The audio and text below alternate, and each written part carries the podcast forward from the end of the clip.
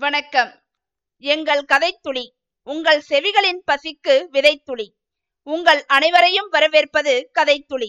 உங்களுடன் பேசிக் கொண்டிருப்பது உங்கள் காயத்ரி தேவி முருகன்.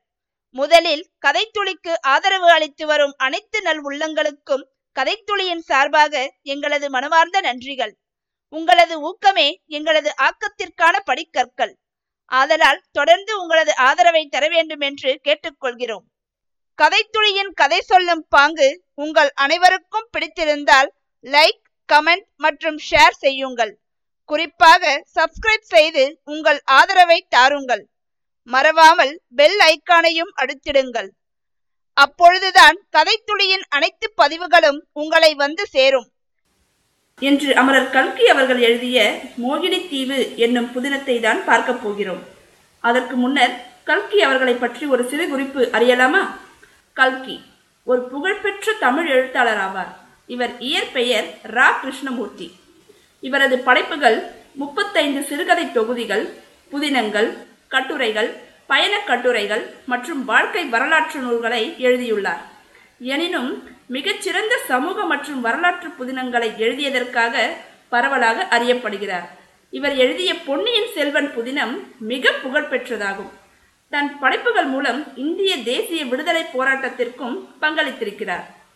தியாக பூமி புதினம் திரைப்படமாகவும் எடுக்கப்பட்டது. இவரது குறிப்பிடத்தக்க படைப்புகள் என்று சொன்னால் பொன்னியின் செல்வன் மற்றும் சிவகாமியின் சபதம். குறிப்பிடத்தக்க விருது என்றால் சாகித்ய அகாடமி விருது இவரது படைப்புகளுள் ஒன்றான அலையோசை என்னும் புதினத்திற்காக பெற்றார். கல்கி அவர்களுடைய எல்லா கதைகளிலுமே வரலாற்று சிறப்புமிக்க மாந்தர்களின் பெயர் வரும். சில வரலாற்று சம்பவங்கள் வரும். அதோடு சேர்த்து நிறைய கற்பனைகளும் வரும். அதே மாதிரி இந்த கதையிலும் வரலாற்று சிறப்புமிக்க மாந்தர்களுடைய பெயரும் பல கற்பனை சம்பவங்களும் ஒரு சில உண்மை சம்பவங்களும் இருக்கிறது. இந்த கதையையும் வரலாற்று சம்பவத்தையும் ஒப்பிட்டு பார்க்க வேண்டாம். ஏனென்றால் கல்கி அவர்கள் அவருடைய கற்பனைகளுக்கு மிக அழகாகவே உயிர் கொடுத்திருப்பார். அதனால் இந்த கதையை வெறும் கதையாக மட்டுமே கேட்கலாம். இந்த கதையை ஒரு தொகுப்பாக பார்க்காம அவர் எழுதிய நடையிலேயே பார்க்க போகிறோம். இது ஒரு புது அனுபவமாக இருக்கும். அவரது எழுத்து நடைக்கு உயிர் கொடுத்து அந்த கதைக்குள் வாழ்வோமா? வாருங்கள். இன்று நாம் கேட்கப் போவது அமரர் கல்கி அவர்களின் மோகினி தீவு பகுதி ஒன்று முன்னுரை. அந்த இங்கிலீஷ் சினிமா கொஞ்சம் கூட நன்றாயில்லை. ஏண்டாப்பா இங்கே வந்தோம்? காசை கொடுத்து தேனை கொட்டி கொண்ட கதையாயிருக்கிறதே என்ற எண்ணம் உண்டாயிற்று. அந்த படத்தில் குதிரைகள் உடல் தெறிக்க ஓடிக்கொண்டிருந்தன. ஒரு மனிதனும் இன்னொரு மனிதனும் கத்திச் சண்டை போட்டார்கள். ஒரு யுவனும் ஒரு யுவதியும் காதல் புரிந்தார்கள். மறுபடியும் குதிரைகள் ஓடின. இரண்டு மனிதர்கள் துப்பாக்கியால் சுட்டுக் கொண்டார்கள். ஒரு யுவதியும் ஒரு யுவனும் காதல் புரிந்தார்கள். குதிரைகள் எவ்வளவு வேகமாய் ஓடினாலும் படம் மட்டும் மெல்ல நகர்ந்து கொண்டிருந்தது. கத்திச் சண்டை பொய் துப்பாக்கி குண்டு பொய் காதலும் பொய். இந்த அபத்தத்தை எத்தனை நேரம் சகித்து கொண்டிருப்பது? எழுந்து போய்விடலாமா என்று தோன்றியது. இந்த சமயத்தில் இடைவேளைக்காக விளக்கு போட்டார்கள். சாதாரணமாக சினிமா கொட்டகைகளில் இடைவேளை வெளிச்சம் போட்டதும் பெரும்பாலான ரசிகர்கள் சுற்றும் முற்றும் திரும்பி பார்ப்பது வழக்கம். அதன் காரணம் என்னவென்பது அன்று எனக்கு விளங்கியது. சினிமா திரையில் உயிரற்ற பொம்மை முகங்களை பார்த்து பார்த்து அழுத்து போன கண்கள் உயிருள்ள உண்மை மனிதர்களின் முகங்களை பார்க்க விரும்புவது இயல்புதானே?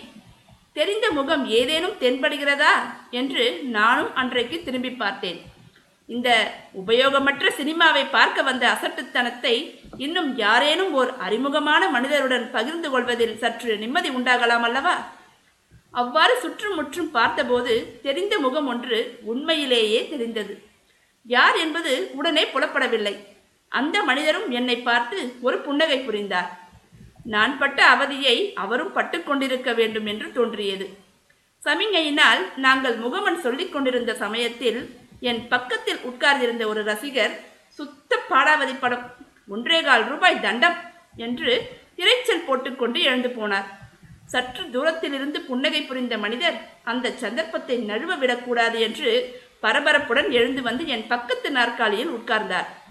என்ன செய்தி என்ன சமாச்சாரம்? வீட்டில் எல்லோரும் சௌக்கியமா? படம் சுத்த மோசமாயிருக்கிறதே என்று ஷேம லாபங்களை விசாரித்துக் கொண்டே அந்த மனிதர் யாராயிருக்கும்? என்று யோசித்துக் கொண்டிருந்தேன். பேச்சு வாக்கில் இப்போது எங்கே ஜாகை? என்று கேட்டேன். ஜாகையாவது மண்ணாங்கட்டியாவது?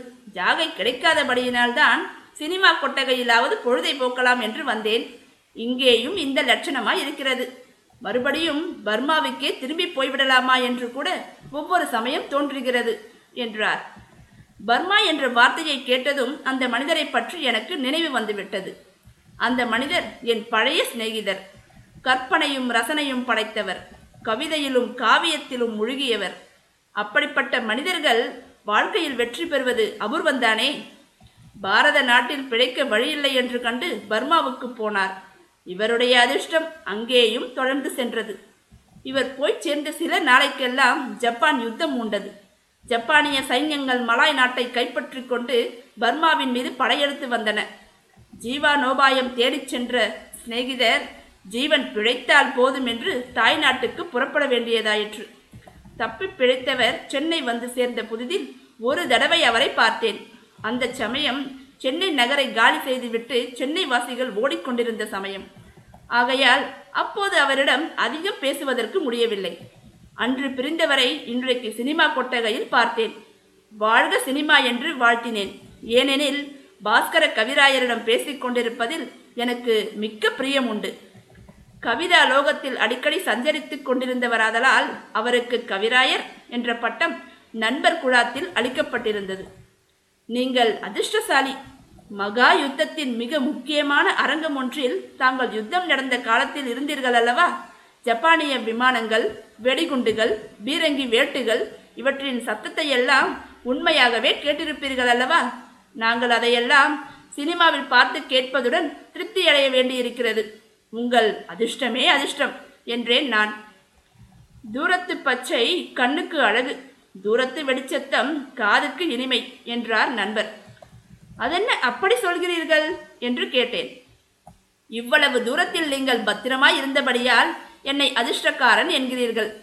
நீங்களும் என்னுடன் இருந்திருந்தால் அதை அதிர்ஷ்டம் என்று சொல்வீர்களா என்பது சந்தேகம்தான். சந்தேகமே இல்லை. நிச்சயமாக அது உங்கள் அதிர்ஷ்டம்தான். அந்த நெருக்கடியான சமயத்தில் ஜப்பானிய சைன்யம் ரங்கூனை நோக்கி வந்து கொண்டிருந்த போது பர்மாவில் உங்களுக்கு எத்தனையோ ரசமான அனுபவங்கள் ஏற்பட்டிருக்கும். அவற்றையெல்லாம் உங்களிடம் கேட்க விரும்புகிறேன். ஒரு நாள் கட்டாயம் சொல்ல வேண்டும். ஒரு நாள் என்ன?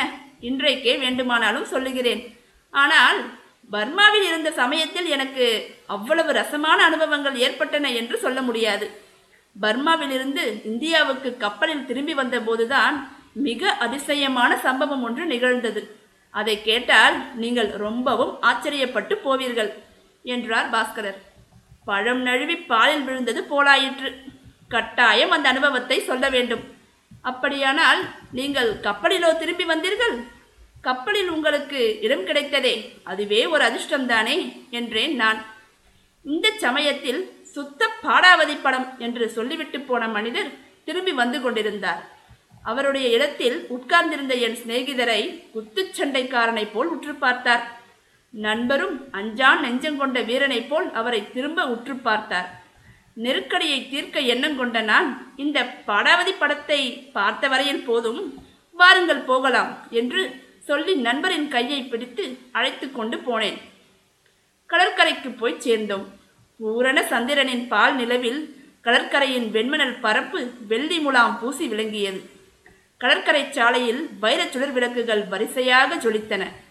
காசு செலவின்றி கடற்காற்று வாங்க வந்த பெரிய மனிதர்களின் மோட்டார் வண்டிகள் ஒவ்வொன்றாக புறப்பட்டு கொண்டிருந்தன. பௌர்ணமியானாலும் கடல் அலைகள் அன்றைக்கு அடங்கி ஒழித்து தம்புராவின் ஸ்ருதியைப் போல் இனிய நாதத்தை எழுப்பிக் கொண்டிருந்தன. பர்மாவிலிருந்து வருவதற்கு தங்களுக்கு கப்பலில் இடம் கிடைத்ததாக்கும் அது ஒரு அதிர்ஷ்டந்தானே தரைமார்க்கமாக வந்தவர்கள் பட்ட கஷ்டங்களை எல்லாம் அப்பப்பா கேட்டால் பயங்கரம் என்றேன். ஆம் தரைமார்க்கமாக கிளம்பி வந்தவர்கள் எத்தனையோ கஷ்டப்பட்டார்கள். பலர் வந்து சேராமல் வழியிலேயே மாண்டு போனார்கள். தரைமார்க்கம் கஷ்டமாயிருக்கும் என்று தெரிந்துதான் நான் கால்நடை பிரயாணிகளுடன் கிளம்பவில்லை. கப்பலில் இடம் பெறுவதற்கு பெரும் பிரயத்தனம் செய்தேன். கடைசியில் தூரத்தில் ஜப்பான் பீரங்கி குண்டுகளின் சத்தம் கேட்கத் தொடங்கிய நேரத்தில் ரங்கூன் துறைமுகத்திலிருந்து கிளம்பிய கப்பல் ஒன்றில் எனக்கு இடம் கிடைத்தது. அந்த வரைக்கும் நான் அதிர்ஷ்டசாலிதான் என்றார் நண்பர். மேலும் நான் தூண்டி கேட்டதின் பேரில் பாஸ்கர கவிராயர் அந்த கப்பல் பிரயாண கதையை விவரமாக கூறத் தொடங்கினார். அந்த கப்பல் பிரயாணத்தில் அப்படி என்ன சுவாரஸ்யம் நடந்திருக்கும்? இதையெல்லாம் நீங்கள் தெரிந்து கொள்ள வேண்டுமென்றால் இந்த கதையை தொடர்ந்து கேட்க வேண்டும். அமரர் கல்கி அவர்களின் மோகினி தீவு பகுதி இரண்டு முதல் அத்தியாயம். ரங்கூனிலிருந்து புறப்பட்ட கப்பலில் இடம் கிடைத்த வரையில் நான் பாக்கியசாலிதான். சந்தேகமில்லை. ஆனால் அந்த கப்பலில் பிரயாணம் செய்ய நேர்ந்ததை ஒரு பாக்கியம் என்று சொல்ல முடியாது. நரகம் என்பதாக ஒன்று இருந்தால் அது கிட்டத்தட்ட அந்த கப்பலைப் போலத்தான் இருக்க வேண்டும். அது ஒரு பழைய கப்பல் சாமான் ஏற்றும் கப்பல். அந்த கப்பலில் இந்த தடவை நிறைய சாமான்களை ஏற்றியிருந்ததோடு ஐயா போகட்டும் என்று சுமார் ஆயிரம் ஜனங்களையும் ஏற்றிக் கொண்டிருந்தார்கள். பாரம் தாங்க மாட்டாமல் அந்த கப்பல் திணறியது. கப்பல் நகர்ந்தபோது பழைய பலகைகளும் கீழ்களும் வழி பொறுக்க மாட்டாமல் அழுந்தின. அதன் மீது பலமான காற்று அடித்த போது ஆயிரம் கட்டை வண்டிகள் நகரும் போது உண்டாகும் சத்தம் எழுந்தது. அந்த கப்பலில் குடிகொண்டிருந்த அசுத்தத்தையும் துர்நாற்றத்தையும் சொல்ல முடியாது. இப்போது நினைத்தாலும் குடலை பிடுங்கிக் கொண்டு வருகிறது. ஆயிரம் ஜனங்களும் பல நாள் குடிக்காதவர்களின் உடம்பு வியர்வையின் நாற்றமும் தலைமயிர் சிக்குப்பிடித்த நாற்றமும் குழந்தைகள் அசுத்தம் செய்த நாற்றமும் பழைய ரொட்டிகள் ஊசிப்போன தின்பண்டங்களின் நாற்றமும் கடவுளே எதற்காக மூக்கை படைத்தாய்? என்று கதறும்படி செய்தன. கப்பலில் ஏறி இருந்த ஜனங்களின் பீதி நிறைந்த கூச்சலையும் ஸ்திரீகளின் சோக புலம்பலையும் குழந்தைகளின் காரணமில்லாத ஓலத்தையும் இப்போது நினைத்தாலும் உடம்பு நடுங்குகிறது. ஒவ்வொரு சமயம் இந்த மாதிரி ஜனங்கள் உயிர் பிழைத்து இந்தியா போய் சேர்வதிலே யாருக்கு என்ன நன்மை? இந்த கப்பல் கடலில் முழுகி போய்விட்டால் கூட நல்லதுதான் என்று படு பாதகமான எண்ணம் கூட என் மனதில் தோன்றியது. உலகமெங்கும் பரவி இருந்த ராட்சத யுத்தத்தின் விஷக்காற்று இப்படியெல்லாம் அப்போது மனிதர்களின் உள்ளத்தில் கிராதக எண்ணங்களை உண்டு பண்ணியிருந்தது. இவ்விதம் அந்த அழகான கப்பலில் ஒரு நாள் பிரயாணம் முடிந்தது. மறுநாள் பிற்பகலில் கம்பியில்லாத தந்தி மூலம் பயங்கரமான செய்தி ஒன்று வந்தது. ஒரு ஜப்பானிய குரூசர் அந்த பக்கமாக வந்து கொண்டிருக்கிறது என்பதுதான் அந்த செய்தி.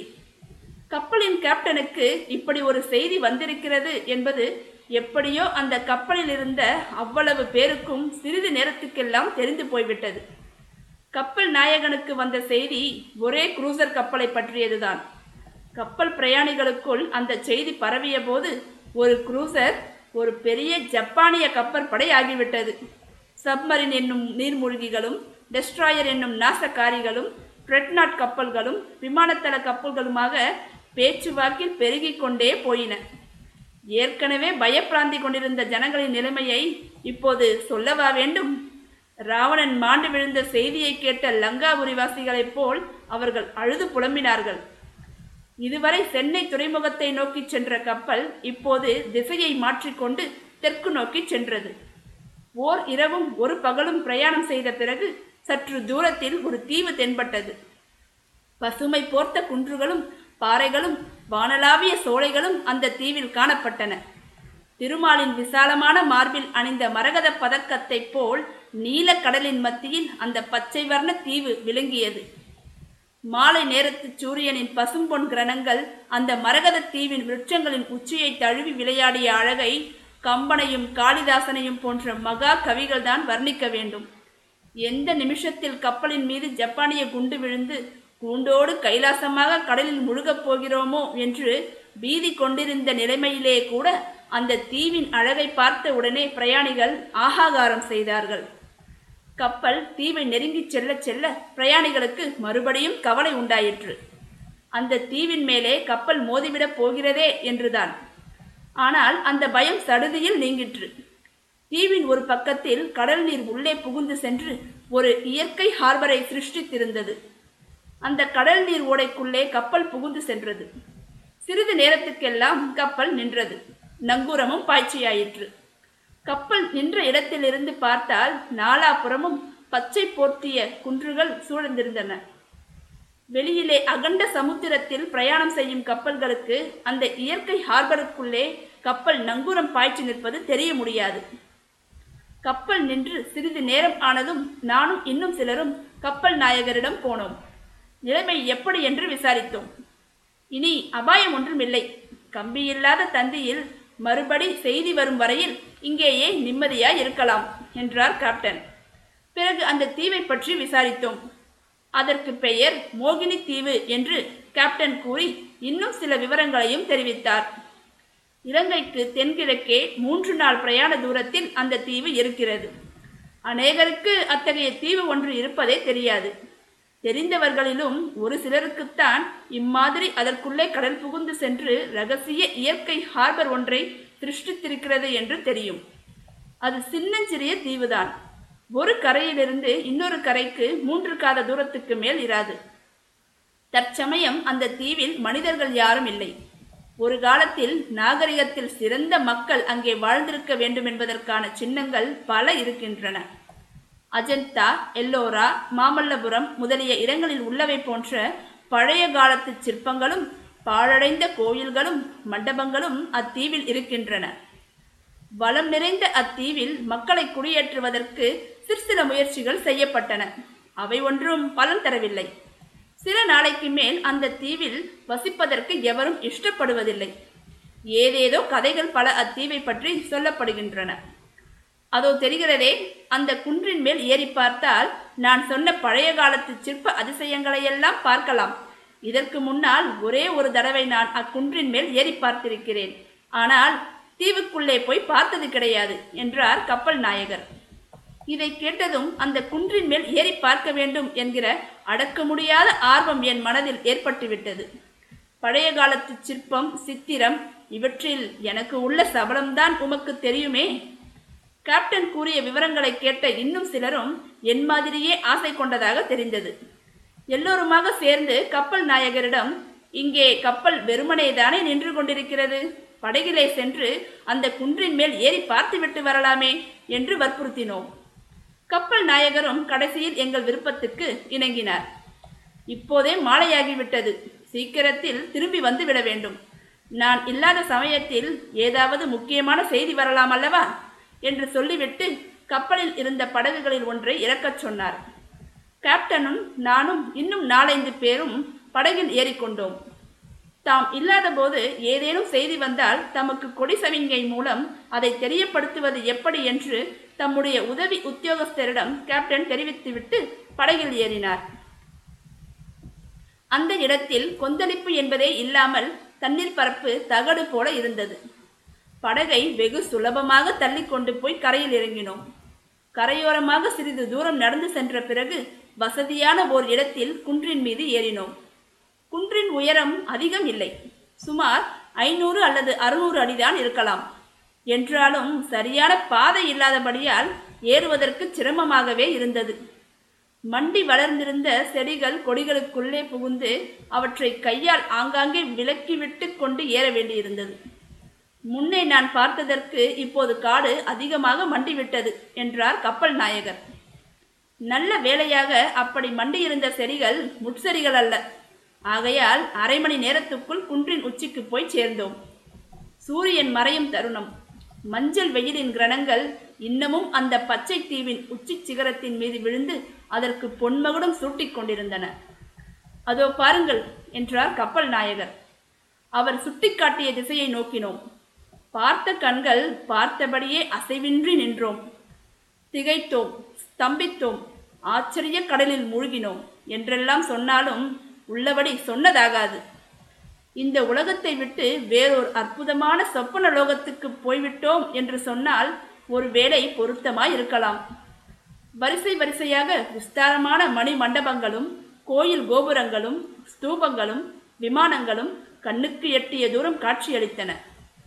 பர்மாவில் உள்ளவை போன்ற புத்த விகாரங்கள் தமிழகத்தில் உள்ளவை போன்ற விஸ்தாரமான பிரகார மதில்களுடன் கூடிய கோயில்கள் வானலாவிய கோபுரங்கள் தேர்களைப் போலும் ரதங்களைப் போலும் குன்றுகளை குடைந்து அமைத்த ஆலயங்கள் ஆயிரங்கால் மண்டபங்கள் ஸ்தூபி வைத்த விமானங்கள் ஸ்தூபி இல்லாத மாடங்கள் பாறைகளில் செதுக்கிய அபூர்வமான சிற்பங்கள் நெடிய பெரிய சிலைகள்.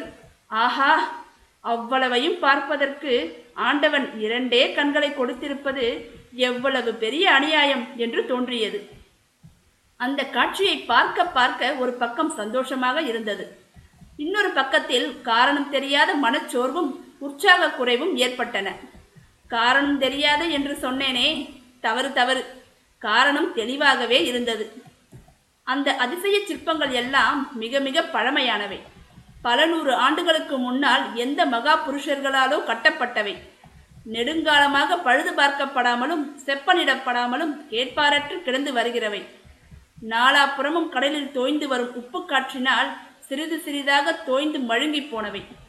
ஒரு காலத்தில் இந்த தீவில் வாழ்ந்த மக்கள் குதூகலமாயும் கோலாகலமாயும் கலைப்பண்பு நிறைந்த வாழ்க்கை நடத்தி இருக்க வேண்டும். இப்போதோ அத்தீவு ஜன சூனியமாக இருக்கிறது. சிற்பங்களும் சிலைகளும் மாளிகைகளும் மண்டபங்களும் பாழடைந்து கிடக்கின்றன. வௌவால்களும் நரிகளும் எலிகளும் பெருச்சாளிகளும் அந்த மண்டபங்களில் ஒருவேளை வாசம் செய்யக்கூடும். அந்த தீவை பார்த்தவுடன் உண்டாகிய குதூகலத்தை குறைத்து மனச்சோர்வை உண்டாக்குவதற்கு இந்த எண்ணம் போதாதா?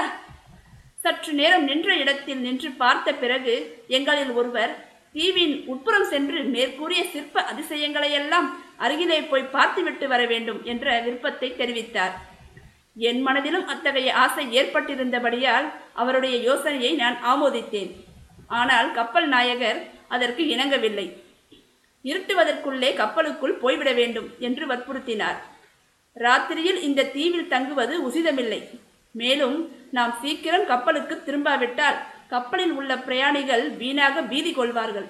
அதனால் ஏதேனும் விபரீதம் விளைந்தால் யார் ஜவாப்தாரி? கூடாது. வாருங்கள் போகலாம்.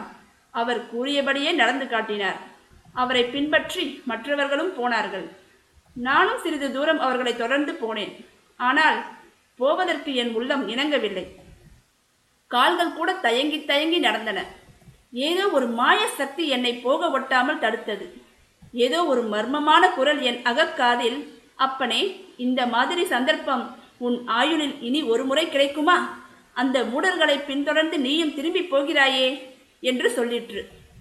குன்றின் சரிவில் அவர்கள் இறங்கத் தொடங்கிய பிறகு நான் மட்டும் ஒரு பெரிய மரத்தின் பின்னால் மறைந்து நின்று கொண்டேன். அப்படி ஒன்றும் பிரமாதமான விஷயம் இல்லை அந்த தீவின் கரையிலிருந்து கொஞ்ச தூரத்திலே தான் கப்பல் நின்றது. இங்கிருந்து சத்தம் போட்டு கூப்பிட்டால் கப்பலில் உள்ளவர்களுக்கு காது கேட்டுவிடும். ராத்திரி எப்படியும் கப்பல் கிளம்பப் போவதில்லை. பொழுது விடிந்த பிறகுதான் இனி பிரயாணம் என்று கப்பல் நாயகர் சொல்லிவிட்டார். பின் எதற்காக அந்த நரகத்தில் ஓர் இரவை கழிக்க வேண்டும்? அப்பப்பா அந்த கப்பலில் எழும் துர்நாற்றமும் பிரயாணிகளின் கூச்சலும் அதையெல்லாம் நினைத்தாலே குடலை குமட்டியது. அந்த கப்பலுடனே ஒப்பிடும்போது இந்த தீவு சொர்க்கத்துக்கு சமானம் அல்லவா? தீவில் துஷ்ட மிருகங்களே இல்லை என்று கப்பல் நாயகர் நிச்சயமாக சொல்லியிருக்கிறார். பின் என்ன பயம்? சிறிது நேரத்துக்கெல்லாம் பூரணச்சந்திரன் உதயமாகிவிடும். பால் நிலவில் அந்த தீவின் அற்புதங்கள் மேலும் சோபை பெற்று விளங்கும். இவ்விதமெல்லாம் எண்ணமிட்டு கொண்டே மரத்தின் பின்னால் மறைந்து நின்றேன். போனவர்கள் படகில் ஏறினார்கள். கயிற்றை அவிழ்த்து விட்டார்கள். படகு கொஞ்ச தூரம் சென்றது. அப்புறம் யாரோ நான் படகில் இல்லை என்பதை கவனித்திருக்க வேண்டும். படகு நின்றது. கேப்டனும் மற்றவர்களும் சர்ச்சை செய்யும் சத்தமும் கேட்டது. மறுபடியும் படகு இந்த கரையை நோக்கி வந்தது. என் நெஞ்சு திக் திக் என்று அடித்துக்கொண்டது கரை ஓரமாக படகு வந்து நின்றதும் கையை தட்டினார்கள். உரத்த குரலில் சத்தம் போட்டு கூப்பிட்டார்கள். கேப்டன் கை துப்பாக்கியை எடுத்து ஒரு தடவை வெடித்து தீர்த்தார். மேலும் சிறிது நேரம் காத்து கொண்டிருந்தார்கள். நானோ அசையவில்லை. மறுபடியும் படகு நகரத் தொடங்கி கப்பலை நோக்கி சென்றது. அப்பாடா! என்று நான் பெருமூச்சு விட்டேன். பிறகு அந்த மரத்தின் மறைவிலிருந்து வெளியில் வந்தேன். அந்த குன்றிலேயே மிக உயரமான சிகரம் என்று தோன்றிய இடத்தை நோக்கி நடந்தேன். இதற்குள் சூரியன் அஸ்தமித்து நன்றாக இருட்டிவிட்டது. சிகரத்திலிருந்து கீழே பார்த்தேன். கோபுரங்கள் மண்டபங்கள் எல்லாம் இருட்டில் மறைந்திருந்தன. நல்லது. சந்திரன் உதயமாகி வரட்டும் என்று எனக்கு நானே சொல்லிக்கொண்டு உட்கார்ந்தேன். அந்த தீவின் சரித்திரம் யாதா இருக்கும் என்று மனதிற்குள் எனக்கு நானே ஏதேதோ கற்பனை செய்து கொண்டிருந்தேன். இத்தனை நேரமும் காற்றே இல்லாமல் இருந்தது. தென் திசையிலிருந்து குப்பென்று காற்று அடிக்கத் தொடங்கியது. ஒரு தடவை வேகமாக அடித்து மரங்கள் செடிகள் எல்லாவற்றையும் குலுக்கிய பிறகு காற்றின் வேகம் தணிந்து இனிய குளிர் பூந்தென்றலாக வீசத் தொடங்கியது. பூந்தென்றல் என்று சொன்னேன் அல்லவா? அது உண்மையான வார்த்தை. ஏனெனில் அந்த இனிய காற்றில் மல்லிகை பாரிஜாதம் பன்னீர் செண்பகம் ஆகிய மலர்களின் சுகந்தம் கலந்து வந்தது. சற்று நேரத்துக்குப் பிறகு பூவின் மனத்தோடு அகில் புகை சாம்பிராணி புகை சந்தனத்தூள் புகையின் மனம் முதலியவையும் சேர்ந்து வரத் தொடங்கின. இத்தகைய அதிசயத்தை பற்றி நான் எண்ணிக்கொண்டிருக்கையில் மற்றொரு அதிசயம் ஏற்பட்டது. மாலை நேரங்களில் ஆலயங்களில் அடிக்கப்படும் ஆளாட்சி மணியின் சத்தம் வருவது போல கேட்டது. மணிச்சத்தம் எங்கிருந்து வருகிறது என்ற வியப்புடன் நாலு புறமும் நோக்கினேன். ஆஹா அந்த காட்சியை என்னவென்று சொல்வேன். பூரண சந்திரன் கீழ்வானத்தில் உதயமாகி சற்று தூரம் மேலே வந்து அந்த தீவின் கீழ் திசையில் இருந்த மரங்களின் உச்சியில் தவழ்ந்து தீவின் பள்ளத்தாக்கில் பால் நிலவை பொழிந்தது. அந்த மோகன நில ஒளியில் முன்னே நான் சூரிய வெளிச்சத்தில் பார்த்த கோயில் கோபுரங்கள் புத்த விகாரங்கள் மணி மண்டபங்கள் ஸ்தூபங்கள் விமானங்கள் எல்லாம் நேற்றுத்தான் நிர்மாணிக்கப்பட்டன போல புத்தம் புதியனவாக தோன்றியது. பல நூறு வருஷத்து கடற்காற்றில் அடிபட்டு சிதிலமாகி போன பழைய காலத்து சிற்பங்களாக அவை தோன்றவில்லை. அந்த அற்புத காட்சியும் ஆலாற்றுமணி ஓசையும் மலர்களின் மனத்துடன் கலந்து வந்த அகில் சாம்பிராணி வாசனையும் இவையெல்லாம் உண்மைதானா? அல்லது சித்த பிரம்மையா? என்று நான் சிந்தித்துக் கொண்டிருக்கையில் இதுவரை பார்த்த அதிசயங்களைக் காட்டிலும் பெரிய அதிசயம் ஒன்றை கண்டேன். ஜன சஞ்சாரமற்ற நிர்மானுஷ்யமான தீவு என்றளவா கப்பல் நாயகர் சொன்னார்? அந்த தீவின் உட்பகுதியிலிருந்து சிற்பங்களும் சிலைகளும் இருந்த பகுதியிலிருந்து இரண்டு பேர் வந்து கொண்டிருந்தார்கள். நான் இருந்த திசையை நோக்கியே அவர்கள் வந்தார்கள். நான் இருப்பதை பார்த்துவிட்டுத்தான் வருகிறார்களோ என்று தோன்றியது. சீக்கிரமாகவே குன்றின் அடிவாரத்தை அடைந்து அதில் நான் இருந்த சிகரத்தை நோக்கி ஏறத் தொடங்கினார்கள். அதை பார்த்ததும் எனக்கு முதலில் ஓட்டம் எடுக்கலாமா என்று தோன்றியது. ஆனால் எங்கே ஓடுவது? எதற்காக ஓடுவது? தண்ணீர் கரை ஓடம் ஓடி சென்று கூச்சல் போடலாம். கூச்சல் போட்டால் கப்பலில் உள்ளவர்கள் வருவார்களா? என்ன நிச்சயம்? இதற்குள் கொஞ்சம் தைரியமும் பிறந்துவிட்டது. எதற்காக ஓட வேண்டும் என்று தோன்றிவிட்டது. ஓடைய தனித்திருந்தாலும் பயன் விளைந்திராது. என் கால்கள் ஓடும் சக்தியை இழந்து நின்ற இடத்திலேயே ஊன்றி போய்விட்டன. குன்றின் மேல் ஏறி வருகிறவர்களை உற்று பார்த்து கொண்டே இருந்தேன். ஒரு கணமும் என் கண்களை அவர்களிடமிருந்து அகற்ற முடியவில்லை. அவர்கள் யார்? இங்கே எப்போது வந்தார்கள்? எதற்காக வந்தார்கள்? எவ்விதம் வாழ்க்கை நடத்துகிறார்கள்? என்றெல்லாம் தெரிந்து கொள்வதில் அவ்வளவு ஆர்வம் எனக்கு உண்டாகிவிட்டது.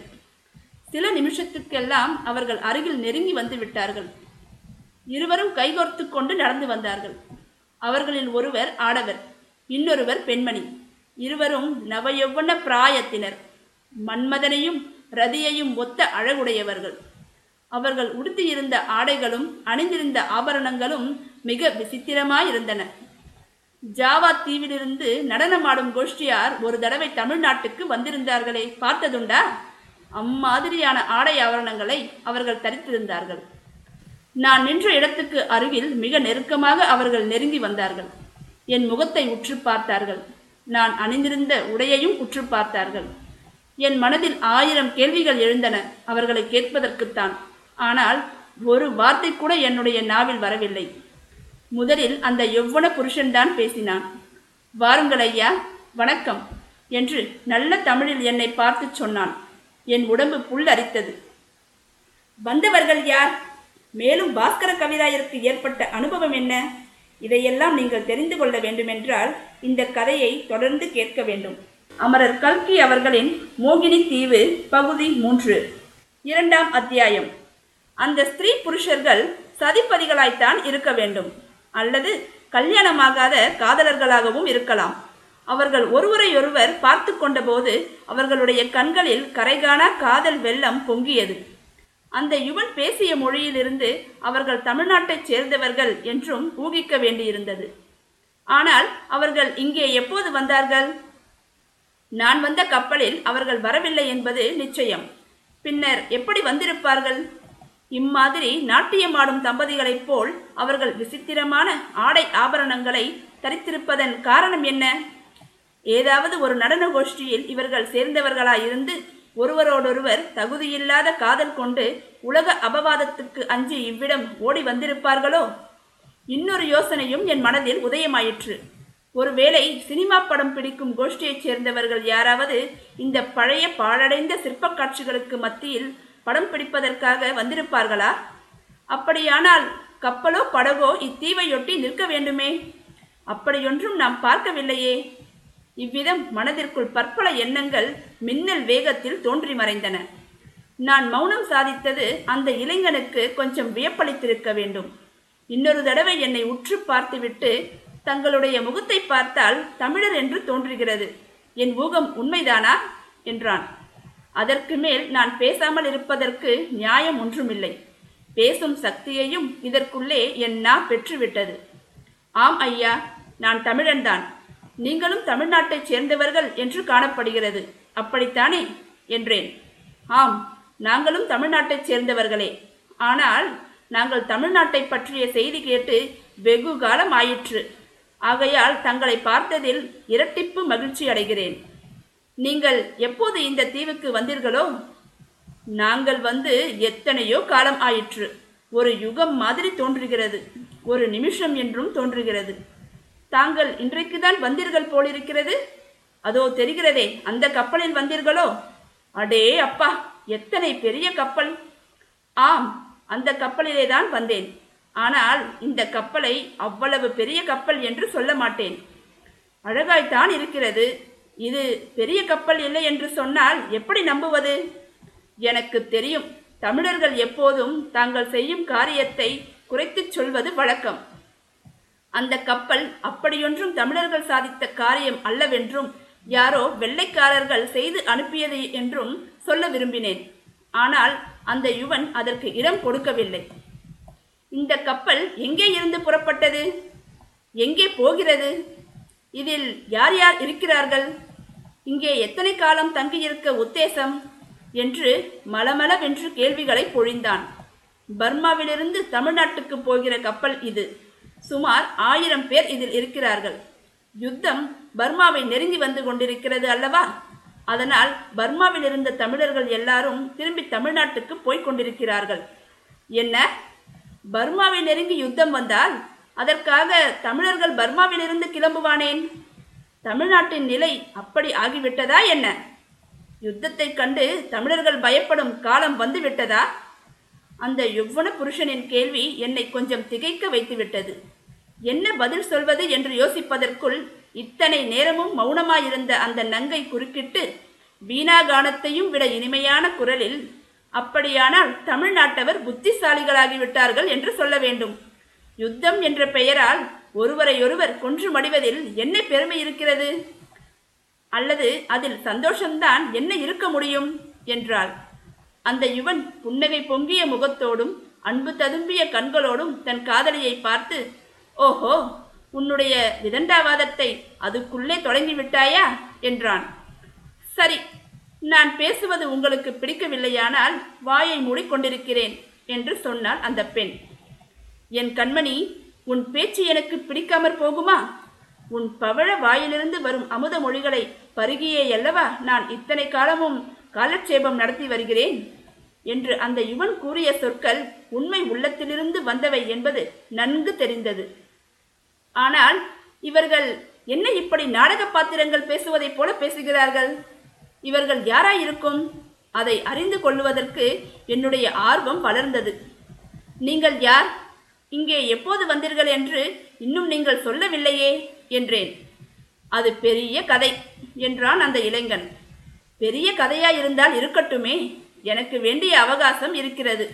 இனிமேல் நாளை காலையிலே தான் கப்பலுக்கு போக வேண்டும். ராத்திரியில் எனக்கு சீக்கிரம் தூக்கம் வராது. உங்களுடைய கதையை விவரமாக சொல்லுங்கள் கேட்கிறேன். அதை காட்டிலும் எனக்கு சந்தோஷம் அளிப்பது வேறொன்றுமில்லை. அந்த நங்கை குறுக்கிட்டு அவர்தான் கேட்கிறார் சொல்லுங்களேன் நமக்கும் ஓர் இரவு பொழுது போனதாகும். இந்த மோகன வெண்ணிலாவை ஏன் வீணாக்க வேண்டும்? எல்லாரும் இந்த பாறையில் உட்கார்ந்து கொள்ளலாம். உட்கார்ந்தபடி கதை சொல்லுவதும் கதை கேட்பதும் சௌகரியமல்லவா? என்றாள். எல்லாம் சௌகரியம்தான். ஆனால் நீ என்னை கதை சொல்லும்படி விட்டால்தானே இடையிடையே நீ குறுக்கிட்டு சொல்ல ஆரம்பித்து விடுவாய். ஒன்றும் குறுக்கிட மாட்டேன்.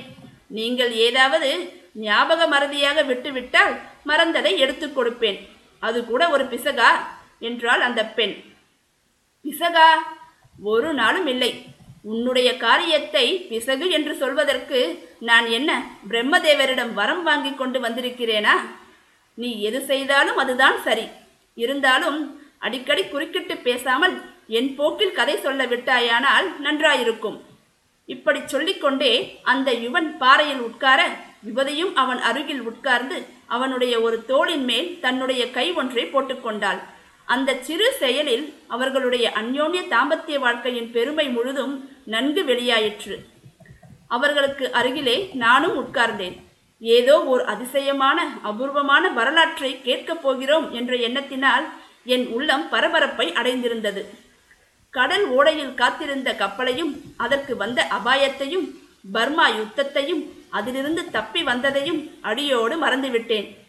அழகே உருக்கொண்ட அந்த காதலர்களின் கதையை கேட்க அளவிலாத ஆவல் கொண்டேன். காற்று முன்னை காட்டிலும் கொஞ்சம் வேகத்தை அடைந்து விற்றென்று வீசிற்று.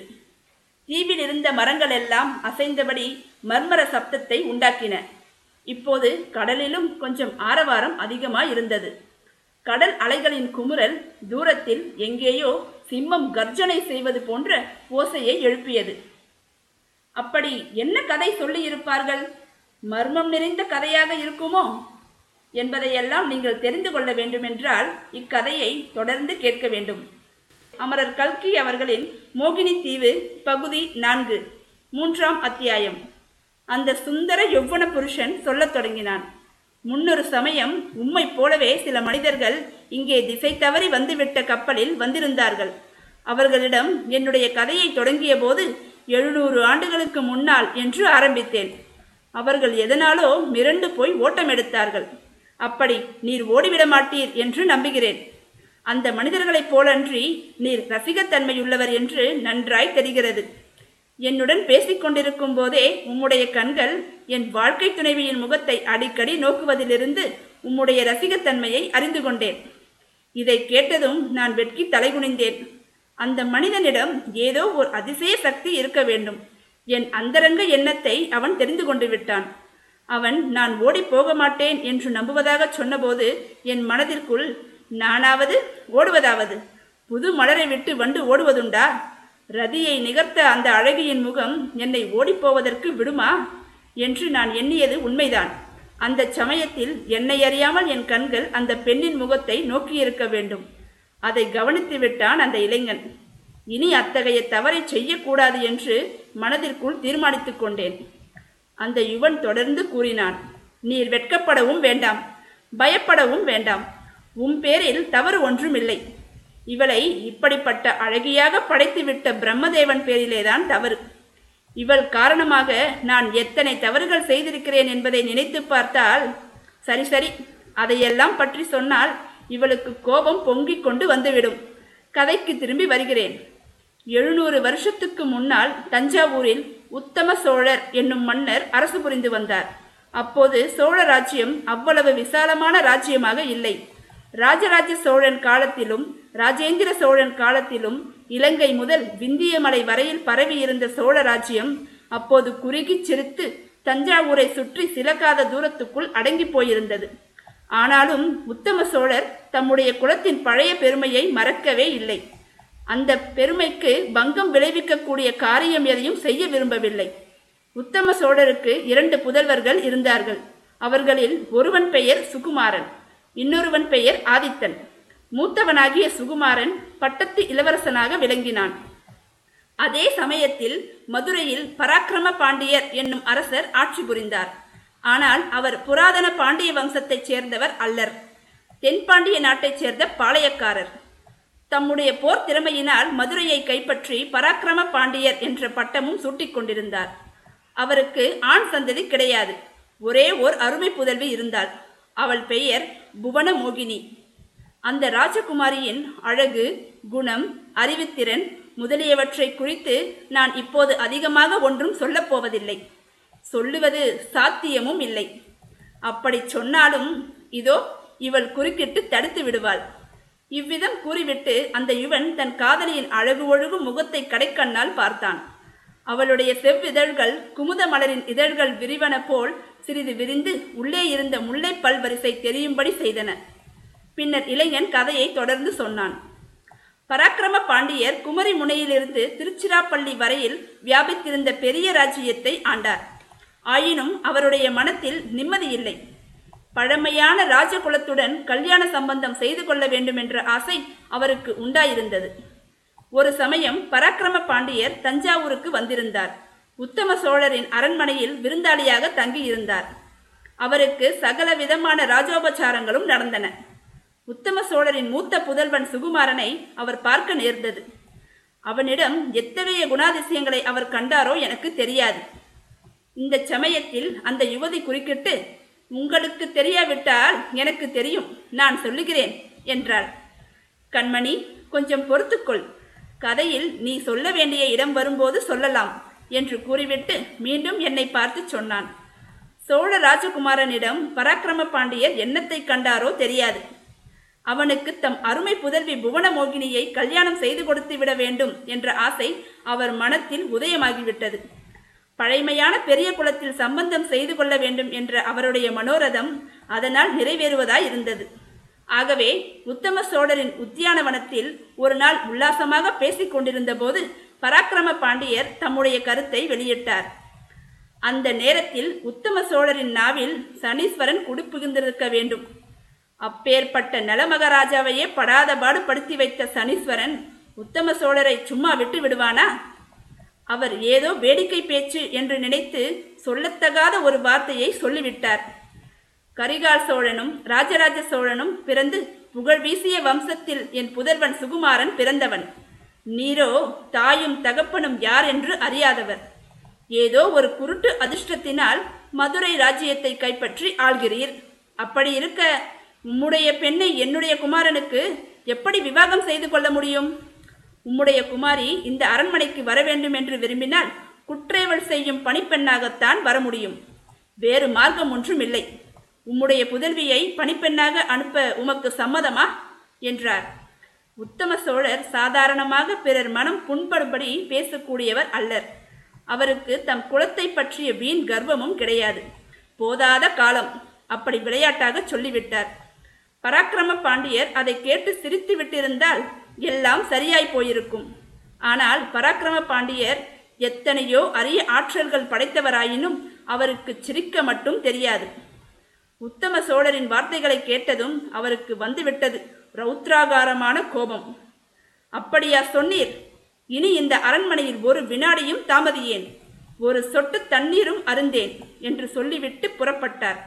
உத்தம சோழர் எவ்வளவோ சமாதானம் சொல்லியும் கேட்கவில்லை. போனவர் சில நாளைக்குள் பெரும் படையுடன் திரும்பி வந்தார். உத்தம சோழர் இது இதை எதிர்பார்க்கவே இல்லை. சோழ ராஜ்யத்தில் அப்போது பெரும் சைன்யமும் இல்லை. ஆகையால் பராக்கிரம பாண்டியரின் நோக்கம் எளிதில் நிறைவேறியது. தஞ்சாவூரை கைப்பற்றி உத்தம சோழரையும் சிறைப்பிடித்தார். இளவரசர்களை தேடி தேடி பார்த்தும் அவர்கள் அகப்படவில்லை. தகப்பனார் சொற்படி அவர்கள் முன்னாலேயே தஞ்சாவூரை விட்டு வெளிக்கிளம்பி கொல்லிமலை காட்டுக்கு தப்பித்து கொண்டு போய்விட்டார்கள். இதற்காக பிற்பாடு அவர்கள் எவ்வளவோ வருத்தப்பட்டார்கள். பின்னால் வருத்தப்பட்டு என்ன பயன்? பராக்கிரம பாண்டியர் தம்முடைய கோபத்தை எல்லாம் உத்தம சோழர் மீது பிரயோகித்தார். அவர் செய்த காரியத்தை சொல்லவும் என் நாக்கு கூசுகிறது. அப்படியானால் நீங்கள் சற்று சும்மா இருங்கள். மேலே நடந்ததை நான் சொல்லுகிறேன் என்று ஆரம்பித்தாள் அந்த யுவதி. பிறகு என்னை பார்த்து சொல்லத் தொடங்கினாள். அவளுடைய செந்தாமரை முகத்தையும் கருவண்டு நிகர்ந்த கண்களையும் பார்த்தபோது ஏற்பட்ட மயக்கத்தினால் சில சமயம் அவள் சொல்லிய வார்த்தைகள் என் காதில் ஏறவில்லை. எனினும் ஒருவாறு கதை தொடர்ச்சியை விடாமல் கவனித்து வந்தேன். அந்த மங்கை கூறினாள் பராக்கிரம பாண்டியருக்கு ஏற்கனவே உத்தம சோழர் மீது கோபம் அதிகமாய் இருந்தது. உங்களுடைய குமாரியை என் வீட்டு பணிப்பெண்ணாக அனுப்புங்கள் என்று சொன்னால் யாருக்குத்தான் கோபமாயிராது? சோழ இளவரசர்கள் இருவரும் தப்பித்து சென்று விட்டது பராக்கிரம பாண்டியரின் கோபத்தை கொழுந்துவிட்டு எரியும்படி செய்தது. பழிக்கு பழி வாங்க வேண்டும் என்னும் ஆத்திரம் அவர் மனதில் பொங்கி எழுந்தது. தம்மை அவமதித்த சோழ மன்னரை அவர் அவமானப்படுத்த விரும்பினார். அவரை சிறைப்படுத்தி மதுரைக்கு அழைத்து கொண்டு போனார். மதுரை சேர்ந்ததும் உத்தம சோழரை தம்முடைய ரதத்தின் அச்சில் கயிற்றினால் பிணைத்து கட்டும்படி செய்தார். தாமும் ரதத்தில் உட்கார்ந்து கொண்டு ரதத்தை ஓட்டச் சொன்னார். இந்த பயங்கரமான ஊர்வலம் மதுரை மாநகரின் வீதிகளில் சென்றபோது இரு பக்கமும் நகர மாந்தர் நின்று வேடிக்கை பார்த்தார்கள். சிலர் தங்கள் அரசருடைய வீரத்தை வியந்து பாராட்டி ஜெயகோஷம் செய்தார்கள். ஒரு சிலர் உத்தம சோழனுடைய கர்வ பங்கத்தை எண்ணி குதூகலப்பட்டார்கள். ஒரு சிலருக்கு அந்த காட்சி துக்க வருத்தத்தை அளித்தது. அப்படி வருத்தப்பட்டவர்களில் ஒருத்தி பாண்டிய மன்னருடைய குமாரி புவனமோகினி. தன்னுடைய தந்தை வெற்றி மாலை சூடி தஞ்சையிலிருந்து திரும்பி வந்த பிறகு மதுரை நகரின் வீதிகளில் வலம் வருவதை பார்க்க அவள் விரும்பியது. இயற்கைதானே. பாண்டிய மன்னரின் அரண்மனை மேன்மாடத்தில் நின்று புவனமோகினி ஊர்வலக் காட்சியை பார்த்தாள். தன் தந்தை ஏறியிருந்த ரதத்தின் அச்சில் யாரோ ஒரு வயதான பெரிய மனிதரை சேர்த்து கட்டியிருப்பதும் அவருடைய தேகத்தில் ஒரு பாதி தெருவில் கிடந்து தேய்ந்து கொண்டே வருவதும் அவள் கண்ணுக்கு தெரிந்தது. அந்த காட்சியை பார்ப்பதற்கு அவளுக்கு சகிக்கவில்லை. இப்படியும் ஒரு கொடுமை உண்டா? என்று பயங்கரமும் துயரமும் அடைந்தாள். உணர்ச்சி மிகுதியினால் மூச்சை போட்டு விழுந்து விட்டாள். இதை பார்த்திருந்த சேடிகள் உடனே பாண்டியருக்கு செய்தி அனுப்பினார்கள். பாண்டியர் ஊர்வலத்தை நிறுத்திவிட்டு அரண்மனைக்கு திரும்பினார். புவனமோகினிக்கு மூர்ச்சை தெளிந்ததும் அவள் தந்தையிடம் தன் மனக்கருத்தை வெளியிட்டாள். ஒரு பெரிய வம்சத்தில் பிறந்த அரசர் போரிலே தோல்வியடைந்தால் அவரை இப்படி ரதத்திலே சேர்த்து கட்டி தெருவிலே இழுத்து கொண்டு போவது என்ன நியாயம்? இது அநாகரிகம் அல்லவா? இப்படி நீங்கள் செய்யலாமா? என்று அவள் கேட்டதற்கு பாண்டியர் அவன் எத்தனை பெரிய வம்சத்தில் பிறந்தவனாயிருந்தால் என்ன? என் அருமை குமாரியை அவனுடைய அரண்மனையில் குற்றேவல் செய்ய அனுப்பும்படி சொன்னான். அப்படிப்பட்டவனுடைய அகம்பாவத்தை வேறு எந்த விதத்தில் நான் அடக்குவது? உத்தம சோழனுக்கு நீ பரிந்து பேசாதே. வேறு ஏதாவது சொல்லு என்றார். புவனமோகினி தந்தைக்கு நல்ல வார்த்தை சொல்லி அவருடைய கோபத்தை தணித்தாள். அதன் பேரில் உத்தம சோழரை தனிச்சிறையில் அடைக்கும்படியும் அவருக்கு மற்றபடி வேண்டிய சௌகரியங்கள் எல்லாம் செய்து கொடுக்கும்படியும் பராக்கிரம பாண்டியர் கட்டளையிட்டார். இவ்விடத்தில் அம்மங்கையின் காதலன் குறுக்கிட்டு ஆஹாஹா பாண்டிய நாட்டின் கருணையே கருணை என்றான். பிறகு அவனே கதையை தொடர்ந்தான்.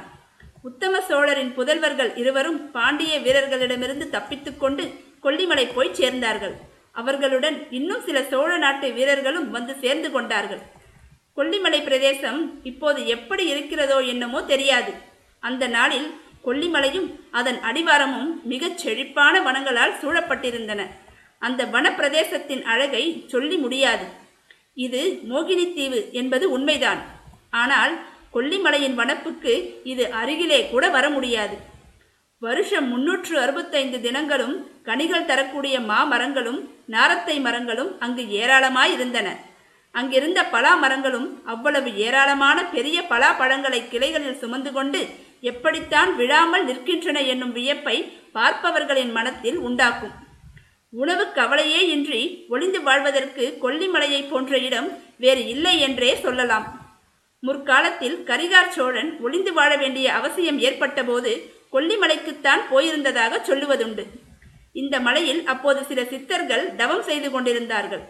கரிகாலன் தன்னை காப்பாற்ற வேண்டும் என்று சித்தர்களை வேண்டிக் கொண்டாராம்.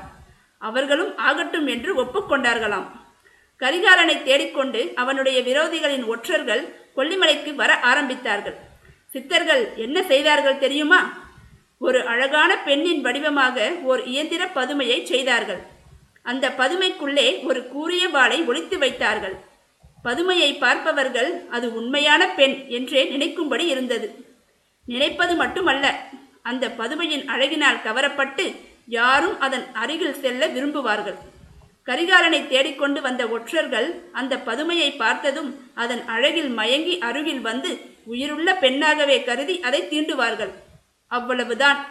அந்த பதுமையின் எந்த அவயத்தில் மனிதனுடைய கைப்பட்ட போதிலும் உடனே அந்த பதுமையில் மறைந்துள்ள இயந்திரம் இயங்கி அதன் வயிற்றுக்குள்ளே இருந்து மிக வேகத்துடன் கூறிய வாள் வெளிவந்து தன்னை தீண்டியவனை குத்தி கொன்று விடுமாம் இதனால் அந்த பதுமைக்கு கொல்லியம்பாவை என்று பெயர் வந்ததாம். அந்த கொல்லியம்பாவை அங்கே இருந்த காரணத்தினாலேயே அந்த மலைக்கு கொல்லிமலை என்று பெயரும் வந்ததாகவும் சொல்லுவதுண்டு. ஆனால் அதெல்லாம் பழங்காலத்து கதை. சோழ நாட்டு இளவரசர்கள் இருவரும் அவர்களுடைய தோழர்களும் கொல்லிமலைக்கு போனபோது அங்கே கொல்லியம்பாவை இருக்கவில்லை. ஆனால் அவர்கள் ஒவ்வொருவர் கையிலும் வாளும் வேலும் இருந்தன. சுகுமாரனும் ஆதித்தனும் பராக்கிரம பாண்டியன் மீது பழிவாங்க துடித்தார்கள். அவர்களை தொடர்ந்து வந்த சோழ நாட்டு வீரர்கள் இளவரசர்களை காட்டிலும் அதிக ஆத்திரம் கொண்டிருந்தார்கள். ஆனால் ஐம்பதினாயிரம் போர் வீரர்களும் யானைப்படை குதிரைப்படைகளும் உடைய சாம்ராஜ்யத்தை எதிர்த்து ஓர் இருபது வீரர்கள் என்ன செய்ய முடியும்? ஆகையால் செய்ய வேண்டியது என்ன என்பதை பற்றி பல யோசனைகள் செய்தார்கள். ரகசியமாக படை திரட்டி சேர்ப்பதற்கு கொல்லிமலைக்காடு மிகவும் வசதியான இடம். அவர்களிலே சிலர் சன்னியாசிகளைப் போல் வேஷம் தரித்து சோழ நாடெங்கும் சுற்றி சோழகுலத்திடம் உண்மையான விசுவாசம் கொண்ட வீரர்களை திரட்ட வேண்டும். அப்படி திரட்டியவர்களை எல்லாம் குறிப்பிட்ட அடையாளங்களுடன் கொல்லிமலை பிரதேசத்துக்கு அனுப்ப வேண்டும். இன்னும் ஆயுதங்கள் உணவுப் பொருட்கள் முதலியமையும் கொண்டு வந்து சேர்க்க வேண்டும். இவ்விதம் போதுமான படை சேர்ந்தவுடன் தஞ்சாவூர் மீது படையெடுத்து செல்ல வேண்டும். அங்கிருந்து மதுரைக்கு போக வேண்டியதுதான். பராக்கிரம பாண்டியனை பூண்டோடு அழித்துவிட வேண்டியதுதான். இப்படியெல்லாம் அவர்கள் திட்டம் போட்டார்கள். ஆனால் எல்லாவற்றிற்கும் முதலிலே செய்ய வேண்டியது ஒன்று இருந்தது. அவர்களில் யாராவது ஒருவர் மாறுவேடம் பூண்டு மதுரைக்கு போக வேண்டும். பாண்டியனுடைய சிறையிலிருந்து உத்தம சோழரை எப்படியாவது தந்திரத்தினால் விடுதலை செய்து அழைத்து வர வேண்டும். உத்தம சோழர் பத்திரமாய் கொல்லிமலைக்கு வந்து சேர்ந்த பிறகுதான் மற்ற காரியம் எதுவும் செய்ய முடியும். அப்படியின்றி உத்தம சோழர் பாண்டியனுடைய சிறையில் இருக்கும்போது சோழ இளவரசர்கள் படை திரட்டுவதாக தெரிந்தார் கூட அந்த மூர்க்கங்கொண்ட பாண்டியன் அவரை கொன்றுவிடக்கூடும் அல்லவா? மதுரைக்கு மாறுவேடம் பூண்டு சென்று அந்த மகா சாகசமான செயலை யார் புரிவது என்பது பற்றி அவர்களுக்குள் விவாதம் எழுந்தது. ஒவ்வொரு வீரனும் தான் போவதாக முன்வந்தான். ஆதித்தன் தன் தந்தையை விடுவித்துக் கொண்டு வரும் பொறுப்பு தன்னுடையது என்று சாதித்தான். பட்டத்து இளவரசனாகிய சுகுமாரன் மட்டும் போகக்கூடாது என்று மற்றவர்கள் அனைவரும் ஒருமுகமாக சொன்னார்கள். ஆனால் சுகுமாரனுக்கோ வேறு யாரிடத்திலும் அந்த கடினமான வேலையை ஒப்படைக்க விருப்பமில்லை. நீண்ட விவாதத்துக்கு பிறகு கடைசியில் அவர்கள் ஒரு முடிவுக்கு வந்தார்கள். கொல்லிமலை பிரதேசத்தில் மர நெருக்கமில்லாத ஒரு இடத்தை கண்டுபிடித்து அங்கே ஒவ்வொருவரும் அவரவருடைய வேலை பலம் கொண்ட மட்டும் வீசி எறிய வேண்டியது. யாருடைய வேல் அதிகமான தூரத்தில் போய் விழுகிறதோ அவன் மதுரைக்கு போக வேண்டியது. ஒரு வருஷ காலத்துக்குள் அவன் உத்தம சோழரை விடுவித்துக் கொண்டு வந்து சேராவிட்டால் அடுத்தபடியாக நெடுந்தூரம் வேல் எறிந்த வீரன் மதுரைக்கு போக வேண்டியது. இந்த யோசனையை சுகுமாரன் சொன்னதும் வேறு வழியின்றி எல்லாரும் ஒப்புக்கொண்டார்கள். ஒவ்வொருவரும் தன் உடம்பில் உள்ள சக்தி முழுவதையும் பிரயோகித்து வெகு தூரத்தில் போய் விழும்படியாகத்தான் வேலை வீசி எறிந்தார்கள். ஆனால் சுகுமாரனுடைய வேல்தான் அதிக தூரத்தில் போய் விழுந்தது. அதனால் கடவுளுடைய விருப்பம் அப்படி இருக்கிறதென்று ஒப்புக்கொண்டு மற்றவர்கள் சுகுமாரனுக்கு விடை கொடுத்து அனுப்பினார்கள். சுகுமாரன் மிக உற்சாகத்துடனே மதுரைக்கு புறப்பட்டான். மதுரை மாநகரின் செல்வச் சிறப்புகளை பற்றியும் மீனாட்சி அம்மன் கோயிலின் மகிமையை பற்றியும் சுகுமாரன் எவ்வளவோ கேள்விப்பட்டிருந்தான். முற்காலத்தில் சங்க புலவர்கள் வாழ்ந்ததும் தமிழ் வளர்த்த நகரம் மதுரை என்பதும் அவனுக்கு தெரிந்துதான் இருந்தது. அப்படிப்பட்ட மதுரை நகரை பார்க்க வேண்டும் என்ற ஆசை அவன் மனத்தில் வெகு நாட்களாக குடிகொண்டிருந்தது. அந்த ஆசை இப்போது நிறைவேறப் போகிறதென்றால் அவன் உற்சாகம் கொள்வதற்கு கேட்பானேன்? தன்னுடைய சாமர்த்தியத்தினால் தந்தையை விடுவித்துக் கொண்டு வந்துவிடலாம் என்ற நம்பிக்கையும் அவனுக்கு பூரணமாய் இருந்தது எனினும் பாண்டிய நாட்டு தலைநகரில் தன்னுடைய வாழ்க்கையையே அடியோடு மாற்றிவிடப் போகிற அனுபவம் கிட்டப் போகிறது என்பதை சுகுமாரன் சிறிதும் எதிர்பார்க்கவில்லை. மதுரை நகரில் ஒரு கொல்லியம்பாவை இருக்கிறது என்றும் அந்த உயிர்ப்பாவையின் முகத்தில் உள்ள இரண்டு கண்களாகிய வாலாயுதங்களும் அருகில் நெருங்கியவர்களின் நெஞ்சை பிளந்துவிடக்கூடியவை என்றும் அவன் கனவிலோ கற்பனையிலோ கூட எண்ணவில்லை. அந்த உயிருள்ள கொல்லியம்பாவையை சுகுமாரன் சந்தித்தானா? உத்தம சோழரை விடுவித்தானா? அடுத்தது என்ன சுவாரஸ்யம் நிகழப்போகிறது என்பதையெல்லாம் நீங்கள் தெரிந்து கொள்ள வேண்டுமென்றால் இக்கதையை தொடர்ந்து கேட்க வேண்டும். அமரர் கல்கி அவர்களின் மோகினி தீவு பகுதி ஐந்து. நான்காம் அத்தியாயம். பூரண சந்திரன் உச்சி வானத்தை நெருங்கி வந்து கொண்டிருந்தான். அந்த தீவுக்கு மோகினி தீவு என்று ஏன் பெயர் வந்தது என்பது தமக்கு தெரியாது என்று கப்பல் கேப்டன் சொன்னது எனக்கு நினைவு வந்தது. அதற்கு காரணம் தேடவா வேண்டும்? நள்ளிரவில் வெள்ளி நிலவில் அந்த தீவை ஒரு தடவை பார்த்தவர்களுக்கு மோகினி தீவு என்னும் பெயர் எவ்வளவு பொருத்தமானது என்று உடனே தெரிந்து போய்விடும். சொர்க்க பூமியிலிருந்து ஏதோ ஒரு காரணத்தினால் ஒரு சிறு பகுதி தனித்துண்டாக பிரிந்து வந்து கடலில் விழுந்து அங்கேயே மிதப்பது போல மோகினி தீவு அச்சமயம் காட்சியளித்தது. சொர்க்கத்திலிருந்து அந்த துண்டு பிரிந்து விழுந்த சமயத்தில் அத்துடன் விழுந்துவிட்ட தேவனும் தேவியும் தான் இந்த தம்பதிகள் போலும். ஆனால் தேவலோகத்து தம்பதிகளாய் இருந்தாலும் பூலோகத்து தம்பதிகளைப் போலவேதான் இவர்கள் அடிக்கடி விவாதத்திலும் ஈடுபடுகிறார்கள். மோகினி தீவின் அந்த சுந்தர புருஷன் முகத்தில் இரு வாள்களுடன் கூடிய கொல்லியம்பாவையை மதுரையில் சுகுமார சோழன் சந்தித்தான் என்று சொன்னதும் அவன் அருகில் வீற்றிருந்த வனிதாமணி குறுக்கிட்டாள். பெண் குலத்தை பற்றி இவ்விதம் அடிக்கடி ஏதாவது நிந்தை மொழி கூறாவிட்டால் புருஷர்களுக்கு தலை வெடித்துவிடும் போலிருக்கிறது என்றாள். பால் நிலவுபட்டு அவளுடைய பால்வடியும் முகம் தந்தத்தினால் செய்த பதுமையின் முகம் போல திகழ்ந்தது. அதனால் அந்த பதுமையின் முகத்தில் ஜீவகலை ததும்பியது. அந்த முகத்தில் இருந்த கரிய விழிகளில் தந்திர கிரணங்கள் பட்டு எழுந்த கதிரொலி கதிர்கள் வாள்களாகவும் வஜ்ராயுதத்தின் வீச்சுக்களாகவும் ஜொலித்தன. பாவைமார்களின் வாழையொத்த விழிகளைப் பற்றி அந்த ஆடவன் கூறியது அப்படியொன்றும் தவறில்லை என்று எனக்கு தோன்றியது. அவன் தன் காதலியின் வார்த்தைகளை கேட்டு புன்னகை புரிந்த வண்ணம் அவள் முகத்தை உற்று நோக்கினான். மன்னிக்க வேண்டும். புவன மோகினியை கொல்லியம்பாவை என்று நான் கூறியது குற்றந்தான். அவளுடைய கண்கள் வாள்கள் என்றும் வேல்கள் என்றும் கூறியது அதைவிட பெரிய குற்றம். அமுத கிரணங்களை அள்ளி வீசும் ஜீவச் சுடர் ஒளிகள் என்று அவளுடைய கண்களை சொல்லியிருக்க வேண்டும் என்றான். புவன மோகினி என்ற பெயரை அவன் சொன்னவுடனே எனக்கு கதையின் பேரில் நினைவு சென்றது. என்ன? என்ன? சுகுமார சோழன் மதுரையில் சந்தித்த கொல்லியம்பாவை பாண்டியகுமாரிதானா? பராக்கிரம பாண்டியரின் ஒரே புதல்வியா? என்று வியப்புடன் கேட்டேன். ஆம் ஐயா. சுகுமார சோழன் மதுரை மாநகருக்கு சென்றபோது அவனுடைய விதியும் அவனை பின்தொடர்ந்து சென்றது. விதியின் மகிமை மிக பெரியது என்று பெரியோர்கள் சொல்வார்கள். விதி வலிமையுடன் கூட ஒரு பெண்ணின் மன உறுதியும் சேர்ந்துவிட்டால் அந்த இரண்டு சக்திகளுக்கு முன்னால் யாரால் எதிர்த்து நிற்க முடியும்? சுகுமாரனால் எதிர்த்து நிற்க முடியவில்லை. ஆன மட்டும் அவன் போராடி பார்த்தும் கடைசியில் சரணாகதி அடைய நேரிட்டது. நீங்கள் கதை சொல்கிறீர்களா? அல்லது புதிர் போடுகிறீர்களா? பாவம் இவருக்கு நீங்கள் சொல்வது ஒன்றுமே புரியவில்லை. மதுரையில் நடந்ததை இனிமேல் நான் கொஞ்சம் சொல்லட்டுமா? என்று கேட்டுவிட்டு அந்த இளமங்கை உடனே சொல்லத் தொடங்கினார் மதுரையில் அப்போது தேவேந்திர சிற்பி என்பவர் பிரசித்தி பெற்றிருந்தார். அவர் வயது முதிர்ந்தவர். அவருக்கு மனைவி மக்கள் யாரும் இல்லை. அவர் கல்யாணமே செய்து கொள்ளவில்லை. கலைத்தேவியை தாம் திருமணம் செய்து கொண்டிருப்பதாகவும் வேறோர் மனைவிக்கு தமது அகத்தில் இடமில்லை என்றும் சில சமயம் அவர் சொல்லுவதுண்டு. பராக்கிரம பாண்டியருக்கு தேவேந்திர சிற்பியிடம் அபிமானம் இருந்தது. தேவேந்திர சிற்பியின் சிற்பக்கூடத்துக்கு அவர் சில சமயம் செல்வதுண்டு. தம்முடன் தம் குமாரி புவன மோகினியையும் அழைத்து போவார். குடும்பமும் குழந்தைகளும் இல்லாத தேவேந்திர சிற்பிக்கு ராஜகுமாரியிடம் மிகுந்த வாஞ்சை ஏற்பட்டது. ராஜகுமாரிக்கும் தேவேந்திர சிற்பியிடம் அன்பு உண்டாகி வளர்ந்தது. அந்த அன்பு காரணமாக சிற்பக் கலையிடத்திலும் அவளுக்கு பற்று ஏற்பட்டது. பராக்கிரம பாண்டியர் தம்முடைய ஆட்சி காலத்தில் மீனாட்சி அம்மன் கோயிலை புதுப்பித்து கட்ட விரும்பினார். அதற்கு வேண்டிய ஆயத்தங்களை செய்யும்படி தேவேந்திர சிற்பிக்கு சொல்லியிருந்தார்.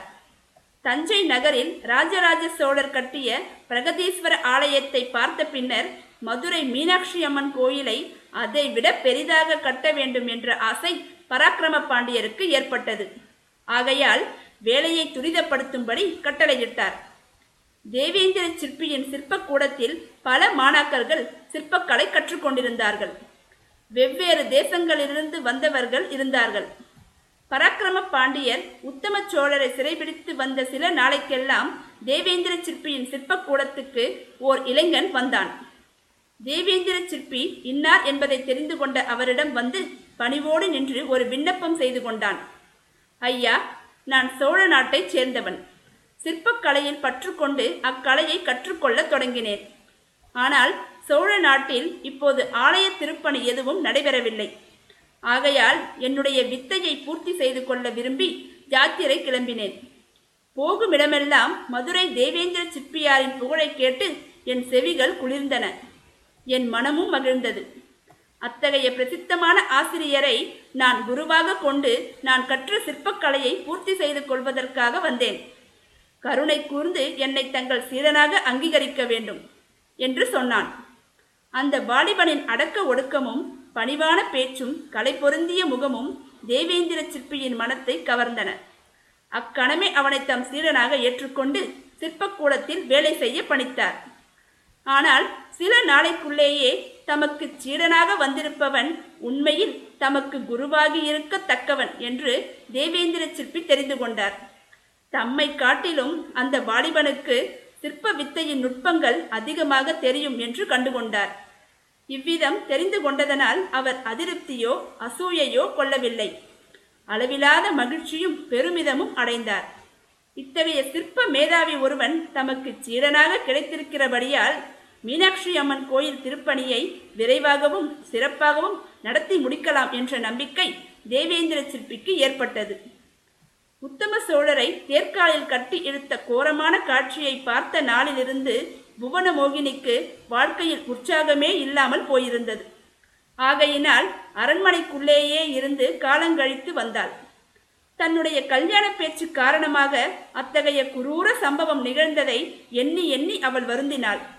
இது போதாததற்கு சோழ நாட்டு இளவரசர்களை சிறைபிடித்து கொண்டு வருவதற்கு தன் தந்தை முயன்று வருகிறார் என்னும் செய்தி அவளுக்கு இன்னும் அதிக மனச்சோர்வை உண்டாக்கியிருந்தது.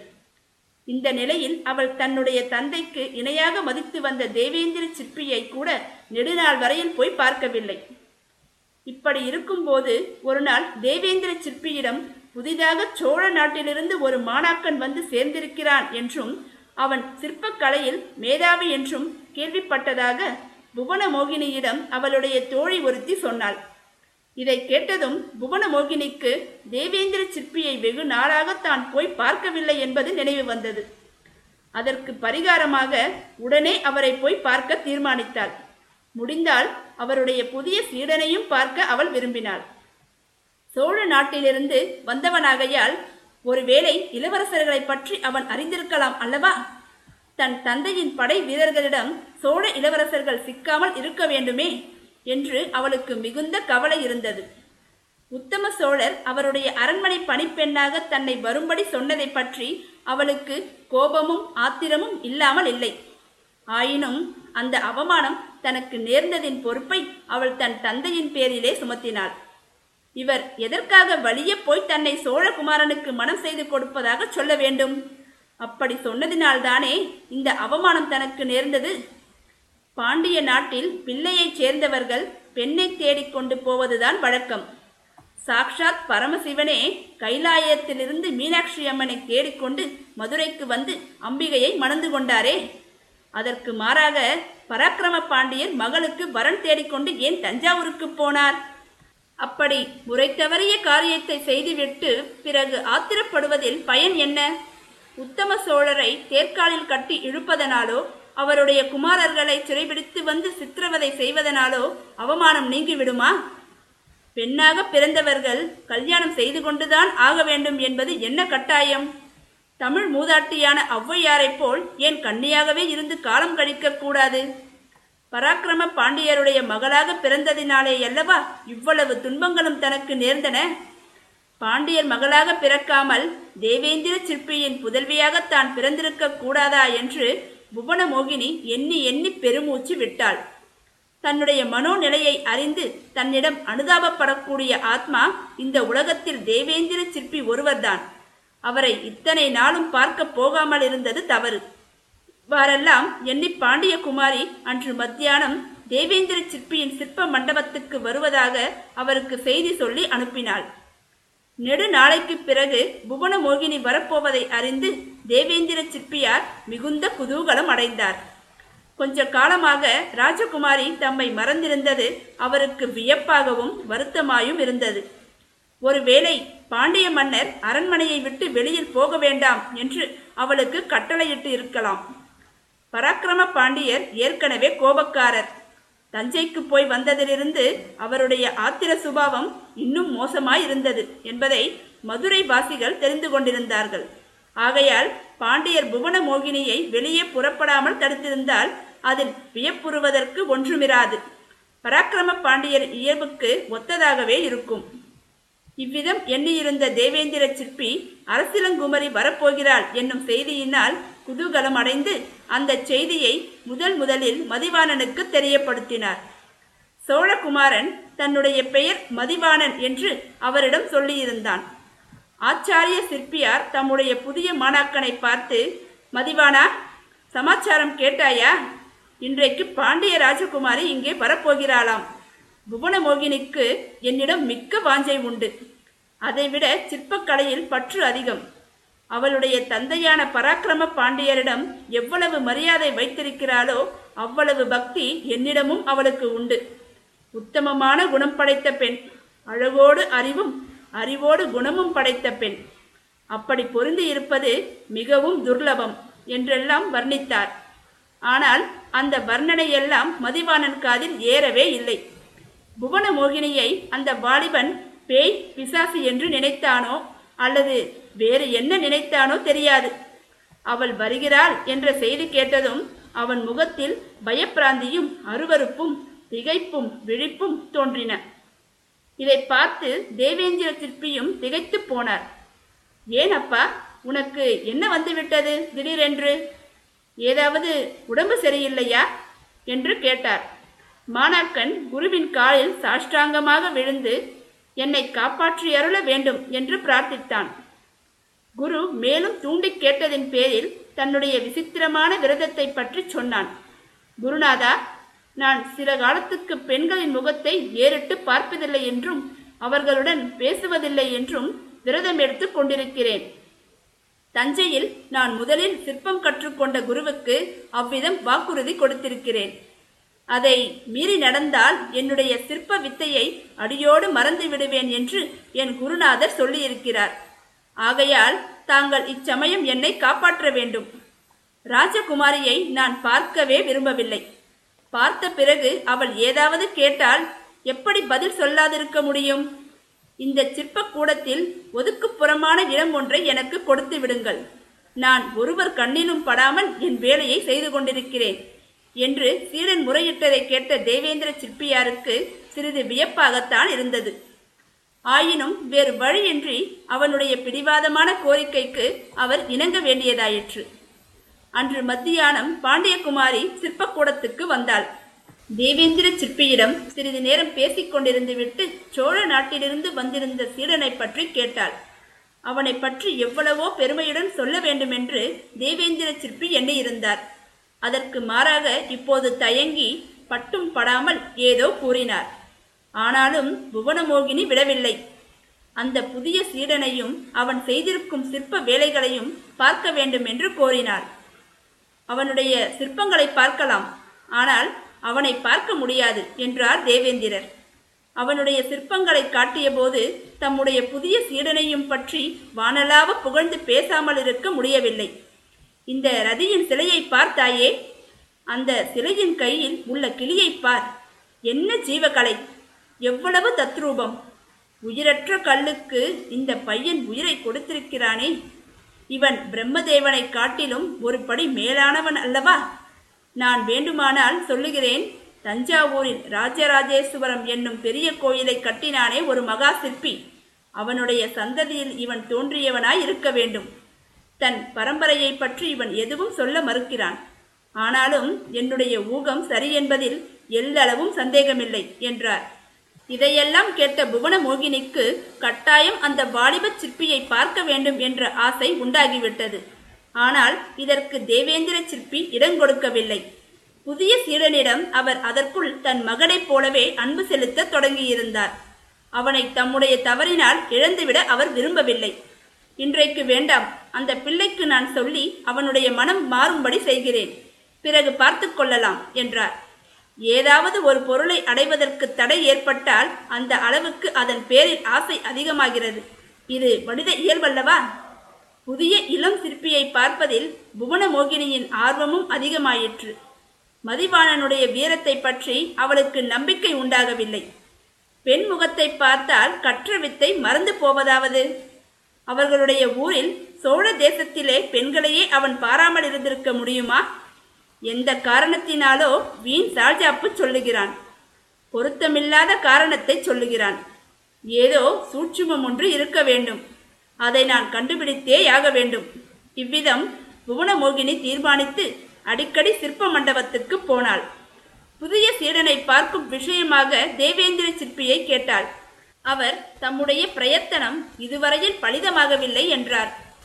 மாமா நீங்கள் அந்த பையன் சொல்வதை நம்புகிறீர்களா? அப்படி ஒரு குரு சாபம் இருக்க முடியுமா? என்று கேட்டாள். நான் எண்ணத்தை கண்டேன்? தாயே எனக்கென்னமோ அவனுடைய விரதம் சுத்த பைத்தியக்காரத்தனமாகத்தான் தோன்றுகிறது. சாக்ஷாத் மீனாட்சி அம்மனை போல் இருக்கிறாய். உன்னை அவன் ஒரு தடவை பார்த்தால் கூட அவனுடைய கலை மேம்படும் என்றே எனக்கு தோன்றுகிறது. ஏன்? அவன் செய்துள்ள ரதியின் சிலை கூட இன்னும் சிறிது மேலாகவே இருந்திருக்கும். ஆனால் யாரோ என்னமோ சொன்னார்கள் என்று அவன் ஒரே குருட்டு நம்பிக்கையில் ஆழ்ந்திருக்கிறான் என்றார். அதற்கு மேல் பாண்டியகுமாரி புவனமோகினி ஒரு யுக்தி செய்தாள். தேவேந்திர சிற்பியின் மனத்தை கரைத்து அதற்கு அவரையும் சம்மதிக்கும்படி செய்தாள். அதாவது புவனமோகினி ஆண் வேடம் போட்டுக்கொண்டு வரவேண்டியது. காசியில் வசித்து திருப்பணி செய்யும் தேவேந்திர சிற்பியின் தமையனுடைய குமாரன் என்று தன்னை சொல்லிக்கொள்ள வேண்டியது. அப்போது மதிவாணன் ஆட்சேபம் ஒன்றும் சொல்ல முடியாதல்லவா? இந்த உபாயம் அவனை ஏமாற்றுகிற காரியமாயிருந்தாலும் அதனால் அவனுக்கு முடிவில் நன்மைதான் உண்டாகும் என்று இருவரும் முடிவு செய்தார்கள்.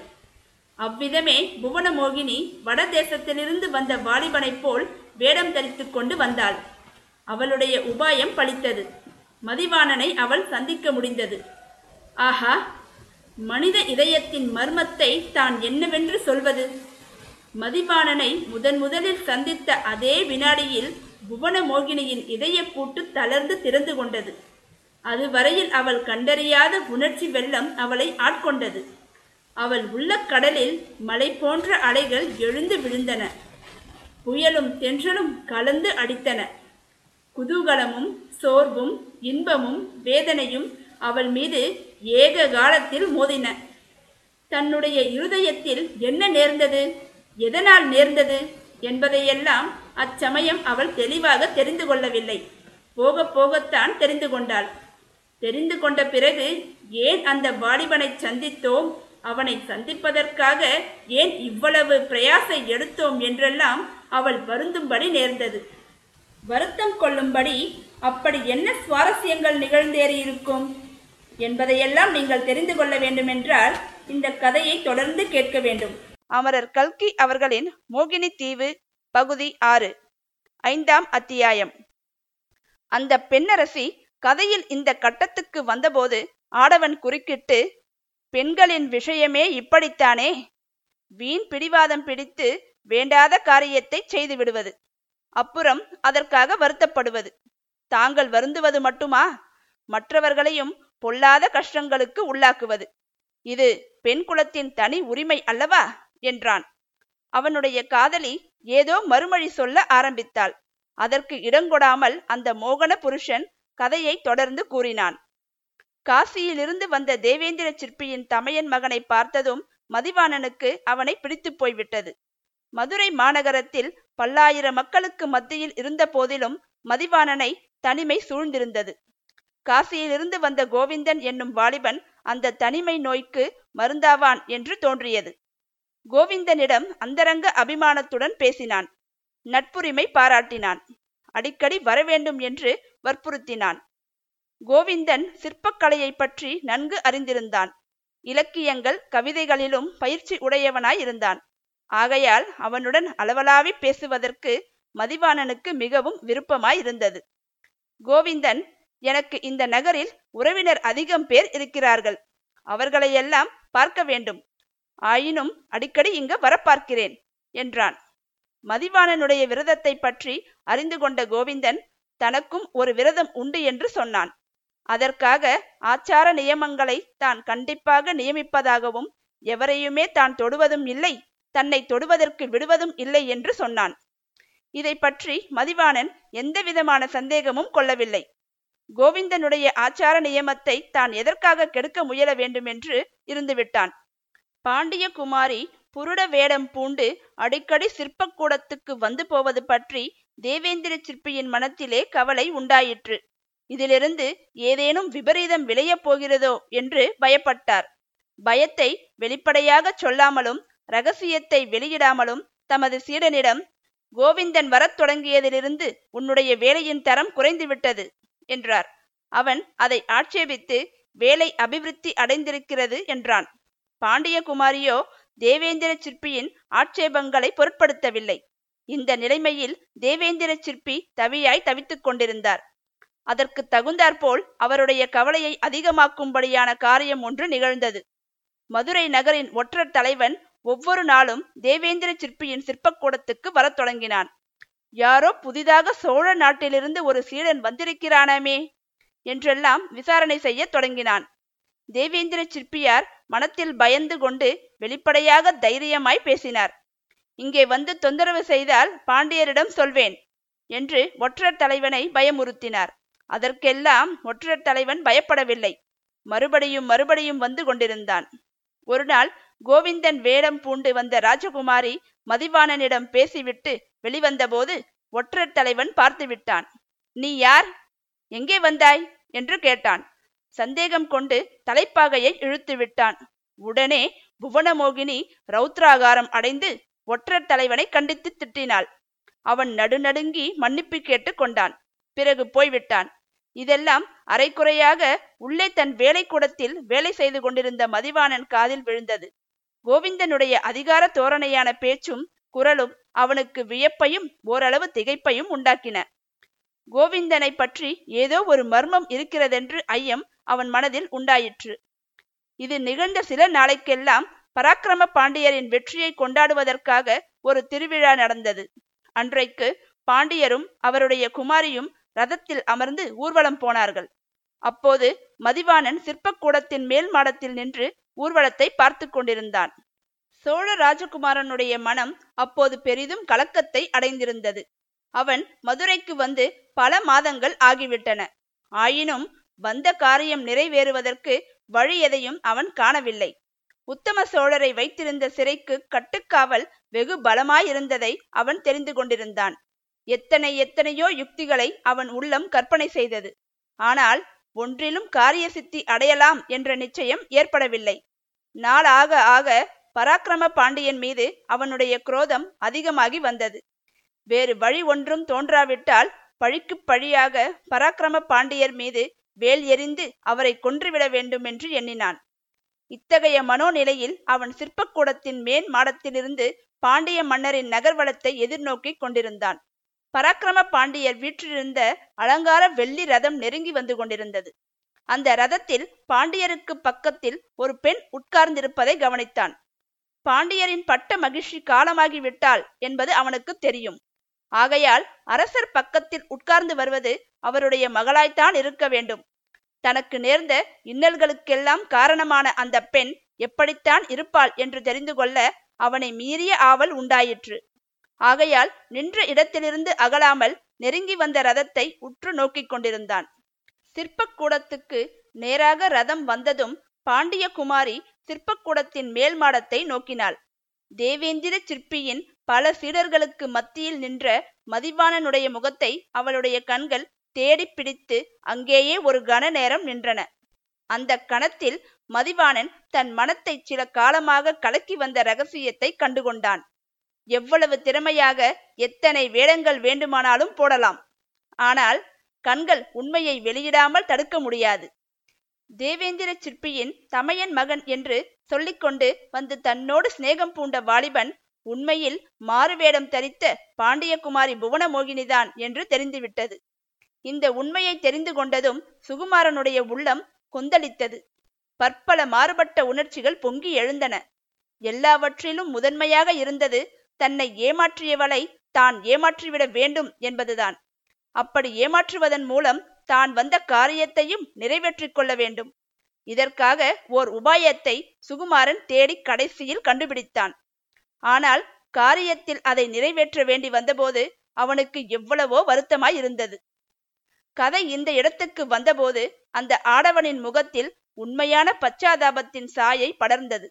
அவனுடைய குரல் தழதழத்தது. பேச்சு தானாகவே நின்றது. அவன் கதையை விட்ட இடத்தில் அந்த பெண்மணி எடுத்துக்கொண்டாள். பாவம்! அந்த வஞ்சக சிற்பியின் கபட எண்ணத்தை அறியாத புவனமோகினி வழக்கம் போல் மறுநாள் அவனை பார்ப்பதற்காக ஆண் வேடத்தில் சென்றாள். அவனை தான் ஏமாற்றியதற்காக தன்னுடைய வருத்தத்தை தெரிவித்துக் கொண்டாள். மதிவாணன் வெகு திறமையுடன் நடித்தான். நேற்றோடு தன்னுடைய விரதத்தை கைவிட்டு விட்டதாக சொன்னான். பாண்டியகுமாரியின் சுண்டு விரல் ஆங்கைக்காக தன்னுடைய உயிரையே தியாகம் செய்ய சித்தமாயிருப்பதாக கூறினான். இனிமேல் ஆண் வேடம் பூண்டு வரவேண்டிய அவசியமில்லை என்றும் ராஜகுமாரியாகவே தன்னை பார்க்க வரலாம் என்றும் தெரிவித்தான். கள்ளங்கபடமற்ற புவனமோகினி அவனுடைய வஞ்சக வார்த்தைகளையெல்லாம் உண்மை என்று நம்பினாள். இந்நாளில் மேற்கே குடகு நாட்டிற்கு படையெடுத்துச் சென்ற பாண்டிய சேனை பெருந்தோல்வியடைந்து விட்டதாக ஒரு செய்தி வந்தது. பராக்கிரம பாண்டியர் தோல்வியை வெற்றியாகச் செய்து கொண்டு வருகிறேன் என்று சொல்லிவிட்டு உதவி படையுடன் புறப்பட்டு போனார். போகும்போது அவர் தம் அருமை மகளிடம் தம்முடைய முத்திரை மோதிரத்தை ஒப்படைத்து நான் இல்லாத காலத்தில் ராஜ்யத்தை பாதுகாக்க வேண்டிய பொறுப்பு உன்னுடையது என்று சொல்லிவிட்டு போனார். ஆனால் தன்னுடைய உள்ளத்தையே பாதுகாக்க முடியாமல் நாடோடி வாலிபன் ஒருவனுக்கு பறிகொடுத்து விட்ட புவனமோகினி ராஜ்யத்தை எப்படி பாதுகாப்பாள்? அவள் மனோநிலையை அறிந்த இளஞ்சிற்பி தன் வஞ்சக வலையை தந்திரமாக வீசினான். ஒரு நாள் புவனமோகினி தேவேந்திர சிற்பியின் சிற்ப மண்டபத்துக்கு போனபோது மதிவாணன் சோகமே உருவாக உட்கார்ந்திருப்பதைக் கண்டாள். அவனுக்கு எதிரே ஒரு செப்பு விக்கிரகம் உடைந்து சுக்குநூறாக கிடந்தது. அவனுடைய சோகத்துக்கு காரணம் என்னவென்று பாண்டியகுமாரி கேட்டாள். நொறுங்கி கிடந்த விக்கிரகத்தை இளஞ்சிற்பி காட்டி செப்புச் சிலை வார்க்கும் வித்தை இன்னும் எனக்கு கைவரவில்லை. என் ஆசிரியருக்கும் அது தெரியவில்லை. இந்த உயிர் வாழ்க்கையினால் என்ன பயன்? ஒரு நாள் பிராணனை விட்டுவிடப் போகிறேன் என்றான். பாண்டியகுமாரியின் இலகிய நெஞ்சு மேலும் உருகியது. அந்த வித்தையை கற்றுக்கொள்வதற்கு வழி ஒன்றும் இல்லையா? என்று கேட்டாள். ஒரு வழி இருக்கிறது. ஆனால் அது கைகூடுவதும் துர்லபம் என்றான் மதிவாணன். மேலும் குடைந்து கேட்டதில் அவன் தன் அந்தரங்கத்தை வெளியிட்டான். செப்பு சிலை வார்க்கும் வித்தையை நன்கு அறிந்தவர் ஒரே ஒருவர் இருக்கிறார். அவர் இந்த நகரத்தில் கட்டுக்காவலுடன் கூடிய கடுஞ்சிறையில் இருக்கிறார்.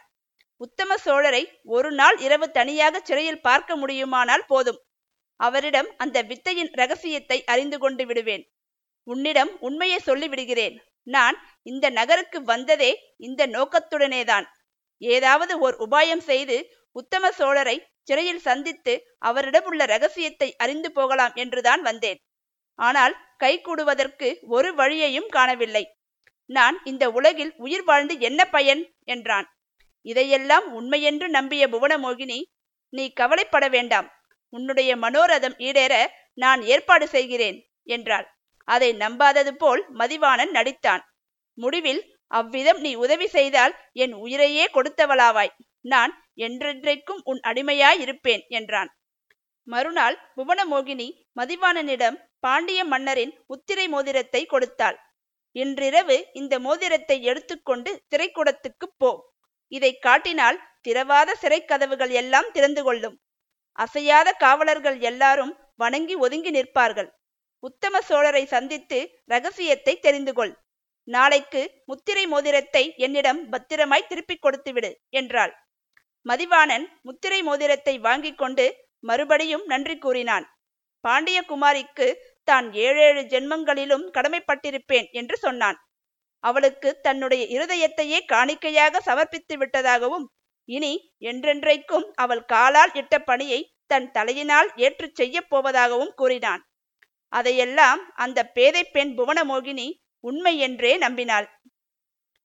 முத்திரை மோதிரத்தை பெற்றுக்கொண்ட சுகுமாரர் உத்தம சோழரை விடுவித்தாரா? இல்லை வேறு ஏதேனும் திருப்பங்கள் நடந்தேறியிருக்குமா என்பதையெல்லாம் நீங்கள் தெரிந்து கொள்ள வேண்டுமென்றால் இந்த கதையை தொடர்ந்து கேட்க வேண்டும் அமரர் கல்கி அவர்களின் மோகினி தீவு பகுதி ஏழு. ஆறாம் அத்தியாயம். மோகினி தீவின் சுந்தர புருஷன் கூறினான் இளம் சிற்பியை குறித்து பாண்டியகுமாரி கொண்ட எண்ணத்தில் தவறு ஒன்றும் இல்லை சுகுமாரன் தன் இதயத்தை உண்மையில் அவளுக்கு பறிகொடுத்து விட்டான். அவளை ஏமாற்ற வேண்டியிருக்கிறதே என்னும் எண்ணம் அவனுக்கு அளவில்லாத வேதனையை அளித்தது. ஆயினும் தந்தையை விடுதலை செய்ய வேண்டிய கடமையை அவன் எல்லாவற்றை காட்டிலும் முக்கியமான கடமையாக கருதினான். பாண்டிய குமாரியிடம் தான் கொண்ட காதல் பூர்த்தியாக வேண்டுமானால் அதற்கும் உத்தம சோழரை விடுவிப்பது ஒன்றுதான் வழி. இவ்விதம் எண்ணி சுகுமாரன் புவனமோகினி தன்னிடம் நம்பிக்கை வைத்து கொடுத்த மோதிரத்தை தான் வந்த காரியத்துக்கு பயன்படுத்தி கொள்ள விரும்பினான். ஆயினும் அதற்கு இன்னும் பல தடங்கல்களும் அபாயங்களும் இருக்கத்தான் இருந்தன. ஒற்றர் தலைவன் தினகரன் அந்த சிற்ப மண்டபத்தை சுற்றி சுற்றி வந்து கொண்டிருந்தது எல்லாவற்றிலும் பெரிய இடையூறு. அதை எப்படி நிவர்த்தி செய்வது என்று அவன் சிந்தித்து கடைசியில் அந்த இடையூறையும் தன்னுடைய நோக்கத்துக்கு பயன்படுத்தி கொள்ள ஓர் உபாயம் கண்டுபிடித்தான். அன்று சூரியன் அஸ்தமித்து இருள் சூழ்ந்ததும் சுகுமாரன் சிற்பக்கூடத்திலிருந்து வெளியேறினான். சற்று தூரத்தில் வேறு எதையோ கவனிப்பவன் போல நின்று கொண்டிருந்த தினகரனை அணுகி ஐயா இந்த ஊரில் சிறைக்கூடம் எங்கே இருக்கிறது? தெரியுமா? என்று கேட்டான்.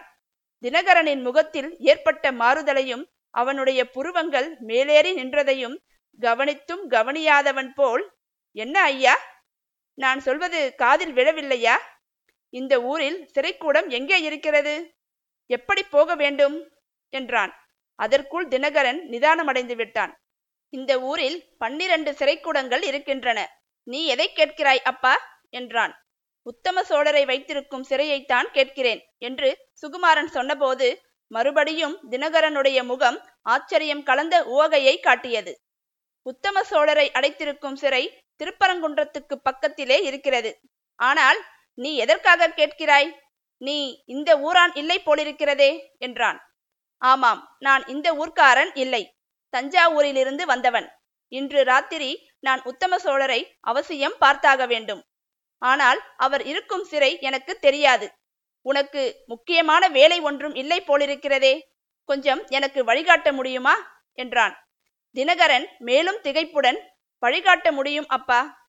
அதை பற்றி கஷ்டம் ஒன்றும் இல்லை. ஆனால் நீ என்ன உளறுகிறாய்? கடும் சிறையில் இருக்கும் உத்தம சோழரை நீ எப்படி பார்க்க முடியும்? என்றான். அதற்கு என்னிடம் ஒரு மந்திரம் இருக்கிறது. அதை சொன்னால் சிறைக்கதவு உடனே திறந்துவிடும். உனக்கு நம்பிக்கை இல்லாவிட்டால் நீயும் என்னோடு வந்து பார். எனக்கு வழிகாட்டியதாகவும் இருக்கும் என்றான் சுகுமாரன்.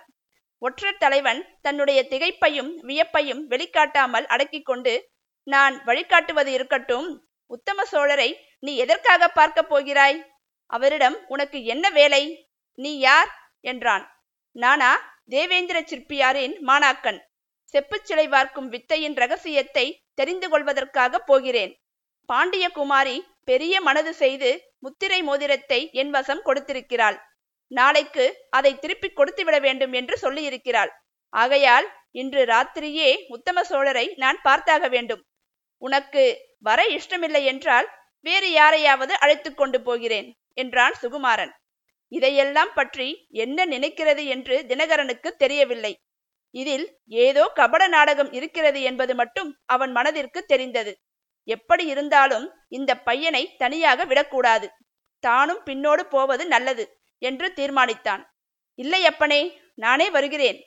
எனக்கு அந்த சிறைச்சாலையின் காவலர்கள் சிலரை கூட தெரியும் என்றான். வந்தனம் இங்கிருந்து நீ சொல்லும் சிறைக்கூடம் எத்தனை தூரம் இருக்கும்? என்று சோழகுமாரன் கேட்டான். அரை காதம் இருக்கும் என்று தினகரன் கூறியதும் அவ்வளவு தூரமா? நடந்து போய் வருவது என்றால் வெகு நேரம் ஆகிவிடுமே. நான் இரவில் சீக்கிரமாய் தூங்குகிறவன். குதிரை ஒன்று கிடைத்தால் சீக்கிரமாய் போய் வரலாம் என்றான் சுகுமாரன். குதிரைக்கு என்ன பிரமாதம்? ஒன்றுக்கு இரண்டாக வாங்கித் தருகிறேன். இரண்டு பேருமே போய்விட்டு வரலாம். எனக்கு கூட உத்தம சோழரை பார்க்க வேண்டும் என்று ஆசையாய் இருக்கிறது ஆமாம் அவர் ராஜராஜ சோழரின் நேரான வம்சத்தில் பிறந்தவராமே. அது உண்மைதானா? என்று தினகரன் கேட்டான். அதெல்லாம் எனக்கு தெரியாது ஐயா. உத்தம சோழர் சிற்பக்கலையில் சிறந்த நிபுணர் என்று மட்டும் தெரியும். முக்கியமாக செப்பு நிபுணர் என்று மட்டும் தெரியும். முக்கியமாக செப்பு விக்கிரகம் பார்க்கும் வித்தை தற்சமயம் இந்த தேசத்திலேயே அவர் ஒருவருக்குத்தான் தெரியுமாம். பாண்டியகுமாரி புவனமோகினி சிற்பக்கலையில் ஆசையுள்ளவளாயிருப்பது அதிர்ஷ்டவசம்தான் இல்லாவிட்டால் பாண்டிய மன்னரின் முத்திரை மோதிரம் லேசில் கிடைத்து விடுமா என்று சொல்லி சுகுமாரன் தான் பத்திரமாய் வைத்திருந்த முத்திரை மோதிரத்தை எடுத்து ஒரு தடவை பார்த்துவிட்டு மறுபடியும் அதை பத்திரப்படுத்தினான். ஆனால் அந்த ஒரு வினாடி கணம் நேரத்தில் அது உண்மையான அரசாங்க முத்திரை மோதிரம் என்பதை தினகரன் பார்த்து கொண்டான். அதை பலவந்தமாக சுகுமாரனிடமிருந்து பிடுங்கிக் கொண்டு விடலாமா என்று ஒரு கணம் தினகரன் நினைத்தான். ஆனால் அந்த அதிசயமான மர்மத்தை முழுதும் ஆராய்ந்து தெரிந்து கொள்ள வேண்டும் என்னும் ஆசை காரணமாக அந்த எண்ணத்தை ஒற்றர் தலைவன் கைவிட்டான். சரி வா போகலாம். என்று சொன்னான். அரண்மனை குதிரை லாயங்களில் ஒன்றுக்கு தினகரன் இளஞ்சிற்பியை அழைத்து கொண்டு போனான். உள்ளே சென்று லாயத் தலைவனிடம் ஏதோ சொல்லிவிட்டு இரண்டு குதிரைகளை கொண்டு வந்தான். அடே அப்பா நீ யார்? என்றான் சுகுமாரன். தினகரன் ஒரு கணம் யோசித்து நான் யார் என்றால் இந்த மதுரையில் வசிக்கும் ஒருவன். எனக்கு கூட சிற்பக்கலையில் ஆசை உண்டு. அதனால்தான் உன்னோடு வருகிறேன் என்றான். கட்டாயம் வா அது மட்டும் அல்ல உத்தம சோழரிடம் நான் எதற்காக போகிறேனோ அதை மட்டும் தெரிந்து கொண்டு விட்டால் அப்புறம் சிற்ப வித்தையில் நான் தெரிந்து கொள்ள வேண்டியது ஒன்றும் இராது. மதுரையில் ஒரு சிற்பக்கூடம் ஏற்படுத்தலாம் என்றிருக்கிறேன். நீ எனக்கு உதவி செய்ய முடியுமா? என்றான் சுகுமாரன். ஆகட்டும் முடிந்ததை செய்கிறேன் என்றான் தினகரன். இருவரும் குதிரைகள் மேல் ஏறி திருப்பரங்குன்றத்துக்கு அருகில் இருந்த பெரிய சிறைச்சாலைக்கு சென்றார்கள். வழக்கம் போல சிறைக்காவலர்கள் அவர்களை தடை செய்தார்கள். ஒற்றர் தலைவன் தினகரனை பார்த்ததும் அவர்களுக்கு கொஞ்சம் திகைப்பாய் இருந்தது. ஏனெனில் தினகரனுக்கு பாண்டிய ராஜ்யத்தில் மிக்க செல்வாக்கு உண்டு என்பது அவர்களுக்கு தெரியும். ஆனாலும் யாராயிருந்தால் என்ன? அவர்களுடைய கடமையை செய்தேயாக வேண்டுமல்லவா? தடுத்த காவலர்களிடம் சுகுமாரன் முத்திரை மோதிரத்தை காட்டியதும் மந்திரத்தை காட்டிலும் அதிக சக்தி முத்திரை மோதிரத்துக்கு உண்டு என்று தெரிந்தது. புவனமோகினி சொன்னது போலவே காவலர்கள் தலை வணங்கினார்கள். கதவுகள் தட்சணமே திறந்து கொண்டன. இருவரும் பல வாசல்கள் வழியாக நுழைந்து பல காவலர்களைத் தாண்டி உத்தம சோழரை வைத்திருந்த அறைக்கு சென்றார்கள். உத்தம சோழரை பயங்கரமான தோற்றத்துடன் பார்த்ததும் சுகுமாரனுடைய உள்ளத்தில் அமுங்கியிருந்த கோபம் துக்கம் எல்லாம் பொங்கின. ஆயினும் மிகவும் சிரமப்பட்டு அடக்கிக் கொண்டான். அவருடைய அறைக்குள் நுழைவதற்குள் நீர் கொஞ்ச நேரம் வெளியிலேயே இருக்கலாமா? என்று தினகரனை கேட்டான். நன்றாய் இருக்கிறது இத்தனை தூரம் அழைத்து வந்துவிட்டு இப்போது வெளியிலேயே நிற்கச் செய்கிறாயே? என்றான் தினகரன். அவ்விதம் சொல்லிக்கொண்டே சுகுமாரனுடன் உள்ளே நுழைந்தான். அறைக்குள் நுழைந்ததும் சுகுமாரன் கதவை சாத்திக் கொண்டான். தினகரன் மீது ஒரே பாய்ச்சலாய் பாய்ந்து அவனை பிடித்து கட்டிவிட்டான். வாயிலும் துணி அடைத்து விட்டான் இதையெல்லாம் பார்த்து திகைத்திருந்த உத்தம சோழரை சுகுமாரன் உடனே விடுதலை செய்தான். அதற்கு உதவியாக அவன் கல்லுளியும் சுத்தியும் கொண்டு வந்திருந்தான். உத்தம சோழரின் இடுப்பில் சங்கிலி கட்டி அதை சுவரில் அடித்திருந்த இரும்பு வளையத்தில் இப்போது சுகுமாரன் தினகரனை பிடித்து கட்டிவிட்டான். அவன் அணிந்திருந்த உடைகளை கழற்றி தந்தையை அணிந்து கொள்ளச் செய்தான். எல்லா விவரமும் அப்புறம் சொல்கிறேன். இப்போது என்னோடு வாருங்கள். நான் என்ன பேசினாலும் மறுமொழி சொல்ல வேண்டாம் என்று தந்தையிடம் கூறினான். உடனே தந்தையும் மகனும் சிறையை விட்டு வெளிக்கிளம்பினார்கள். நல்ல இருட்டாகையால் காவலர்கள் அவர்களை கவனிக்கவில்லை. சுகுமாரனும் தினகரனுடன் பேசுவது போல உத்தம சோழருக்கு ரொம்ப வயதாகிவிட்டது. பாவம் எத்தனை காலம் இன்னும் உயிரோடு இருக்கிறாரோ என்னமோ என்று சொல்லிக்கொண்டே நடந்தான். இருவரும் சிறையை விட்டு வெளியேறினார்கள். சுகுமாரனும் தினகரனும் ஏறி வந்த குதிரைகள் ஆயத்தமாய் இருந்தன. அவற்றின் மேல் ஏறி தஞ்சாவூரை நோக்கி குதிரைகளை தட்டிவிட்டார்கள். வழியில் ஆங்காங்கு அவர்களை நிறுத்தியவர்களுக்கெல்லாம் முத்திரை மோதிரத்தை காட்டியதும் தடுத்தவர்கள் திகைப்படைந்து இரண்டு பேருக்கும் வழிவிட்டார்கள். குதிரை மீது வாயுவேக மனோவேகமாக போய்க் கொண்டிருந்த போதிலும் சுகுமாரனுடைய உள்ளம் மட்டும் மதுரையிலேயே இருந்தது. தான் செய்துவிட்ட மோசத்தை பற்றி புவனமோகினி அறியும்போது எப்படியெல்லாம் நொந்து கொள்வாளோ அதனால் அவளுக்கு என்ன துன்பம் விளையுமோ என்னமோ என்று எண்ணி மிகவும் வருத்தப்பட்டான். பிற்பாடு வருத்தப்பட்டு என்ன பயன்? இத்தகைய செயலினால் ஏற்பட்ட விளைவுதான் என்ன? இளஞ்சிற்பி மதிவாணன் தான் சோழ இளவரசர் சுகுமாரர் என்பதை குமாரி புவனமோகினி அறிந்து கொண்டாரா இல்லையா? என்பதையெல்லாம் நீங்கள் தெரிந்து கொள்ள வேண்டுமென்றால் இக்கதையை தொடர்ந்து கேட்க வேண்டும். அமரர் கல்கி அவர்களின் மோகினி தீவு பகுதி எட்டு ஏழாம் அத்தியாயம். இந்த சந்தர்ப்பத்தில் அந்த மோகினி தீவின் சௌந்தர்யராணி குறுக்கிட்டு குரலுற்றாள். ஆமாம் ஆமாம். ஆண் பிள்ளைகள் மிக்க மன இலக்கமுள்ளவர்கள். அதிலும் சுகுமார சோழனை பற்றி சொல்ல வேண்டியதில்லை. புவனமோகினியை நினைத்து நினைத்து அவன் உருகிக் கொண்டே போனான். அங்கே பாண்டிய குமாரிக்கு அன்றெல்லாம் கவலையாகவே இருந்தது. யாரோ ஊர் பேர் நிச்சயமாக தெரியாதவனிடம் முத்திரை மோதிரத்தை கொடுத்து விட்டோமே அது சரியோ தவறோ அதனால் என்ன விளையுமோ என்ற கவலை அவள் மனதை அரித்தது. இதை காட்டிலும் அதிக கவலை அளித்த ஒரு விஷயமும் இருந்தது. ஒற்றர் தலைவன் தினகரன் தேவேந்திர சிற்பியின் சிற்பக்கூடத்தை சுற்றி கொண்டிருந்தான் என்பது புவனமோகினிக்கு தெரிந்திருந்தது. அதை குறித்து தந்தையிடம் சொல்ல வேண்டும் என்ற எண்ணம் அவளுக்கு சில சமயம் தோன்றியிருப்பினும் குற்றமுள்ள நெஞ்சு காரணமாக அதற்கு தைரியம் உண்டாகவில்லை. இப்போது அந்த தினகரனால் மதிவாணனுக்கு ஏதாவது அபாயம் உண்டாகலாம் அல்லவா? இந்த கவலை காரணமாக அரண்மனை சேவர்களில் தன்னிடம் மிக்க பக்தியுள்ளவன் ஒருவனை அழைத்து தேவேந்திர சிற்பியின் சிற்பக்கூடத்துக்கு போய் பார்த்துவிட்டு வரச் சொன்னாள். அப்படி போய் பார்த்துவிட்டு திரும்பி வந்தவன் இளஞ்சிற்பியும் ஒற்றர் தலைவனும் சேர்ந்து குதிரை லாயத்துக்குப் போய் இரண்டு குதிரைகளில் ஏறிக்கொண்டு திருப்பரங்குன்றத்தை நோக்கி போனார்கள் என்று தெரிவித்தான். இதனால் புவனமோகினியின் மனக்கலக்கம் மேலும் அதிகமாயிற்று. அரண்மனையில் இருப்பு கொள்ளவில்லை. தான் செய்துவிட்ட தவறினால் ஏதோ ஒரு விபத்து நடக்கப் போகிறது என்று அவளுடைய உள்மனத்தில் வேதனை நிறைந்த ஒரு மௌன குரல் அடிக்கடி இடித்து கூறிக்கொண்டிருந்தது. தினகரன் ஒற்றர் தலைவன் என்பது இளஞ்சிற்பிக்கு தெரியாதுதானே? அவனை நம்பி மோசம் போகிறானோ என்னமோ? அல்லது ஒருவேளை அந்த இளஞ்சிற்பியும் ஒரு வஞ்சகனோ? இருவரும் ஒத்து பேசிக்கொண்டு ஏதாவது தீங்கு இழைக்கப் போகிறார்களோ? உத்தம சோழர் மீது ஏதேனும் புதிய பழியை சுமத்தி அவருடைய உயிருக்கே உலை வைத்து விடுவார்களோ? இப்படி பலவாறு எண்ணி வேதனைப்பட்டாள். கடைசியில் அவளால் பொறுக்க முடியாமற் போயிற்று. அரண்மனை ரதத்தை அவசரமாக எடுத்து வரச் செய்து இரவு இரண்டாம் ஜாமத்தில் திருப்பரங்குன்றத்து சிறைக்கூடத்தை நோக்கி சென்றாள். முன்னும் பின்னும் அரண்மனை காவலர்கள் பாண்டியகுமாரியை தொடர்ந்து வந்தார்கள். சிறைக்கூடத்து வாசலுக்கு பாண்டியகுமாரி வந்து சேர்ந்ததும் சிறை காவலர்கள் வியப்புடனே வந்து வணங்கி நின்றார்கள். யாராவது இங்கு வந்தார்களா? சிறைக்குள்ளிருக்கும் சோழ மன்னனை பார்க்க வேண்டும் என்று சொன்னார்களா? என்று அவர்களை கேட்டாள். ஆம் தாயே இரண்டு பேர் வந்தார்கள். முத்திரை மோதிரத்தை காட்டிவிட்டு உள்ளே போனார்கள். சோழ மகாராஜாவை பார்த்து பேசிவிட்டு திரும்பியும் போய்விட்டார்கள். வந்தவர்களில் ஒருவனை பார்த்தால் ஒற்றர் தலைவன் தினகரன் மாதிரி இருந்தது என்று சிறைக்காவலர்களின் தலைவன் கூறினான். இதை கேட்டதும் புவனமோகினிக்கு ஓரளவு மன நிம்மதி ஏற்பட்டது. அதே சமயத்தில் சிறையிலே கிடந்து வாடும் உத்தம சோழரை பார்க்க வேண்டும் என்ற ஆவல் உண்டாயிற்று. காவலர்கள் முன்னும் பின்னும் தீவர்த்தி பிடித்து கொண்டு வர புவனமோகினி சிறைக்குள் சென்று உத்தம சோழரை அடைத்திருந்த அறையை அடைந்தாள். அறைக்குள்ளே கருங்கல் மேடையில் சோழ மன்னர் தலைகுனிந்து உட்கார்ந்திருந்த காட்சியை பார்த்ததும் புவனமோகினிக்கு சொல்ல முடியாத ஆச்சரியம் உண்டாயிற்று. ஏனெனில் நிமிர்ந்து பார்த்த முகம் உத்தம சோழரின் முகம் அல்ல.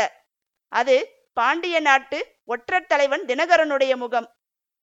பாண்டிய குமாரியும் மற்றவர்களும் வருவதை நிமிர்ந்து பார்த்து தெரிந்து கொண்ட ஒற்றர் தலைவன் மோசம் மோசம் என்னை அவிழ்த்து விடுங்கள் சீக்கிரம் அவிழ்த்து விடுங்கள். இத்தனை நேரம் அவர்கள் வெகு தூரம் போயிருப்பார்கள். உடனே அவர்களை தொடர்ந்து பிடிக்க குதிரை வீரர்களை அனுப்ப வேண்டும் என்று கத்தினான். சிறைக்காவலர்கள் ஒன்றும் புரியாமல் திகைத்து நின்றார்கள்.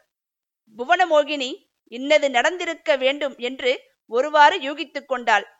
தினகரனுடைய நிலைமையையும் அவனுடைய பதட்டத்தையும் கண்டதும் முதலில் அவளுக்கு தாங்க முடியாத சிரிப்பு வந்தது. ஆமாம் அம்மணி இன்றைக்கு சிரிப்பீர்கள்.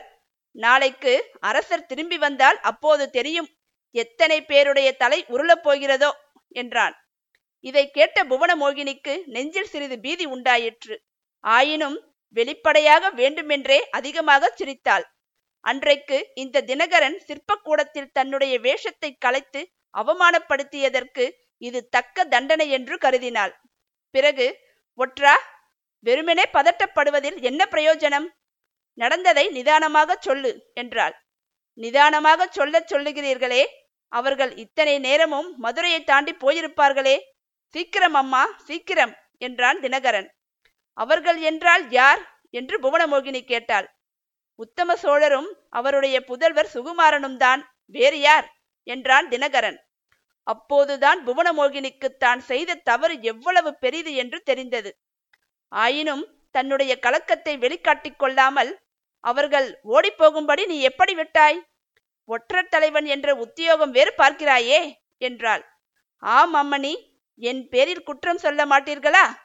ஊர் பேர் தெரியாத சிற்பியிடம் பாண்டிய சாம்ராஜ்யத்தின் முத்திரை மோதிரத்தை கொடுத்தது நானா நீங்களா? என்றான் தினகரன். வாயை மூடிக்கொள். முத்திரை மோதிரத்தை யாருக்காவது கொடுக்கிறேன். அதை குறித்து கேட்க நீ யார்? உத்தம சோழர் தப்பிச் செல்வதற்கு நீ உடந்தையா இருந்தாய் என்று நான் சொல்கிறேன். இல்லாவிட்டால் எதற்காக அந்த பையனுடன் நீ இங்கே வந்தாய்? உன்னை சங்கிலியில் கட்டி போடும் வரையில் என்ன செய்தாய்? நீயும் அந்த இளஞ்சிற்பியும் சேர்ந்து சதி செய்துதான் உத்தம சோழரை விடுதலை செய்தீர்கள் என்று புவனமோகினி படபடவென்று புரிந்து கொட்டினாள். அம்மணி என் மீது என்ன குற்றம் வேண்டுமானாலும் சாட்டுங்கள். என்ன தண்டனை வேண்டுமானாலும் விதியுங்கள். ஆனால் அவர்களை தொடர்ந்து பிடிப்பதற்கு உடனே ஏற்பாடு செய்யுங்கள். நாலாபுறமும் குதிரை வீரர்களை அனுப்புங்கள். முக்கியமாக தஞ்சாவூர் சாலையில் அதிகம் பேரை அனுப்புங்கள். நான் வேண்டுமானால் இந்த சிறையிலேயே அடைப்பட்டு கிடக்கிறேன். மகாராஜா திரும்பி வரும் வரையில் என்றான் தினகரன். ஓஹோ சிறையில் அடைப்பட்டு கிடந்தேன். அதனால் ஓடியவர்களை பிடிக்க முடியவில்லை என்று சாக்கு சொல்லப் போகிறாயோ? அதெல்லாம் முடியாது. உன்னாலேதான் அவர்கள் தப்பித்துச் சென்றார்கள். நீதான் அவர்களை பிடிக்க வேண்டும் என்று பாண்டியகுமாரி சொல்லி அவனை விடுவிக்கும்படி காவலர்களிடம் கூறினாள். விடுதலை அடைந்ததும் தினகரன் தலைதறிக்க ஓடினான். ஒற்றர் தலைவனிடம் அவ்விதம் படாடோபமாக பேசினாலே தவிர உண்மையில் புவனமோகினியின் உள்ளம் கொந்தளித்துக் கொண்டிருந்தது. தான் செய்த காரியத்தினால் விளைந்ததை எண்ணி ஒரு பக்கம் கலங்கினாள். இளஞ்சிற்பி உண்மையில் சோழ ராஜகுமாரன் என்பதை எண்ணிய போது அவள் சொல்ல முடியாத அவமான உணர்ச்சியை அடைந்தாள். அவன் தன்னை ஏமாற்றியதை நினைத்து அளவில்லாத கோபம் கொண்டாள். இரவுக்கிரவே முதன் மந்திரியை வரவழைத்து நடந்ததை அவரிடம் சொல்லி நாலா பக்கமும் குதிரை வீரர்களை அனுப்பச் செய்தாள். இத்தனைக்கும் நடுவில் அந்த பெண்ணின் பேதை உள்ளம் சுகுமாரனும் அவன் தந்தையும் தப்பித்துச் சென்றது குறித்து உவகை அடைந்தது. குதிரை வீரர்களுக்கு கட்டளை தந்து அனுப்பும் போதே அவளுடைய இதய அந்தரங்கத்தில் அவர்கள் அகப்படாமல் தப்பித்து கொண்டு போய்விட வேண்டும் என்ற விருப்பம் எழுந்தது. வீரர்கள் நாலா பக்கமும் சென்ற பிறகு தாயே மீனாட்சி அவர்கள் அகப்படாமல் தப்பித்துச் செல்ல வேண்டும் என்று அவள் உள்ளம் தீவிரமாக பிரார்த்தனை செய்தது. இந்த சமயத்தில் அந்த பெண்மணியின் நாயகன் குறுக்கிட்டு புவனமோகினியின் பிரார்த்தனை நிறைவேறியது. சோழர்கள் இருவரும் அகப்படவே இல்லை. முத்திரை மோதிரத்தின் உதவியால் பாண்டிய நாட்டின் எல்லையை கடந்து பத்திரமாக கொல்லிமலை சாரலுக்கு போய் சேர்ந்தார்கள் என்றான். பெண்மணி தொடர்ந்து கூறினாள் அவர்கள் தப்பிப் போய்விட்டார்கள் என்று தெரிந்ததும் தினகரன் புவனமோகினியின் மேல் தனக்கு வந்த கோபத்தை தேவேந்திர சிற்பியின் பேரில் காட்டினான். சோழ நாட்டு இளவரசனுக்கு சிற்பக்கூடத்தில் இடம் கொடுத்து வைத்திருந்ததற்காக அவரை சிறையிலிட்டான் உத்தம சோழர் இருந்த அதே அறையில் தேவேந்திர சிற்பியை அடைத்து வைத்தான்.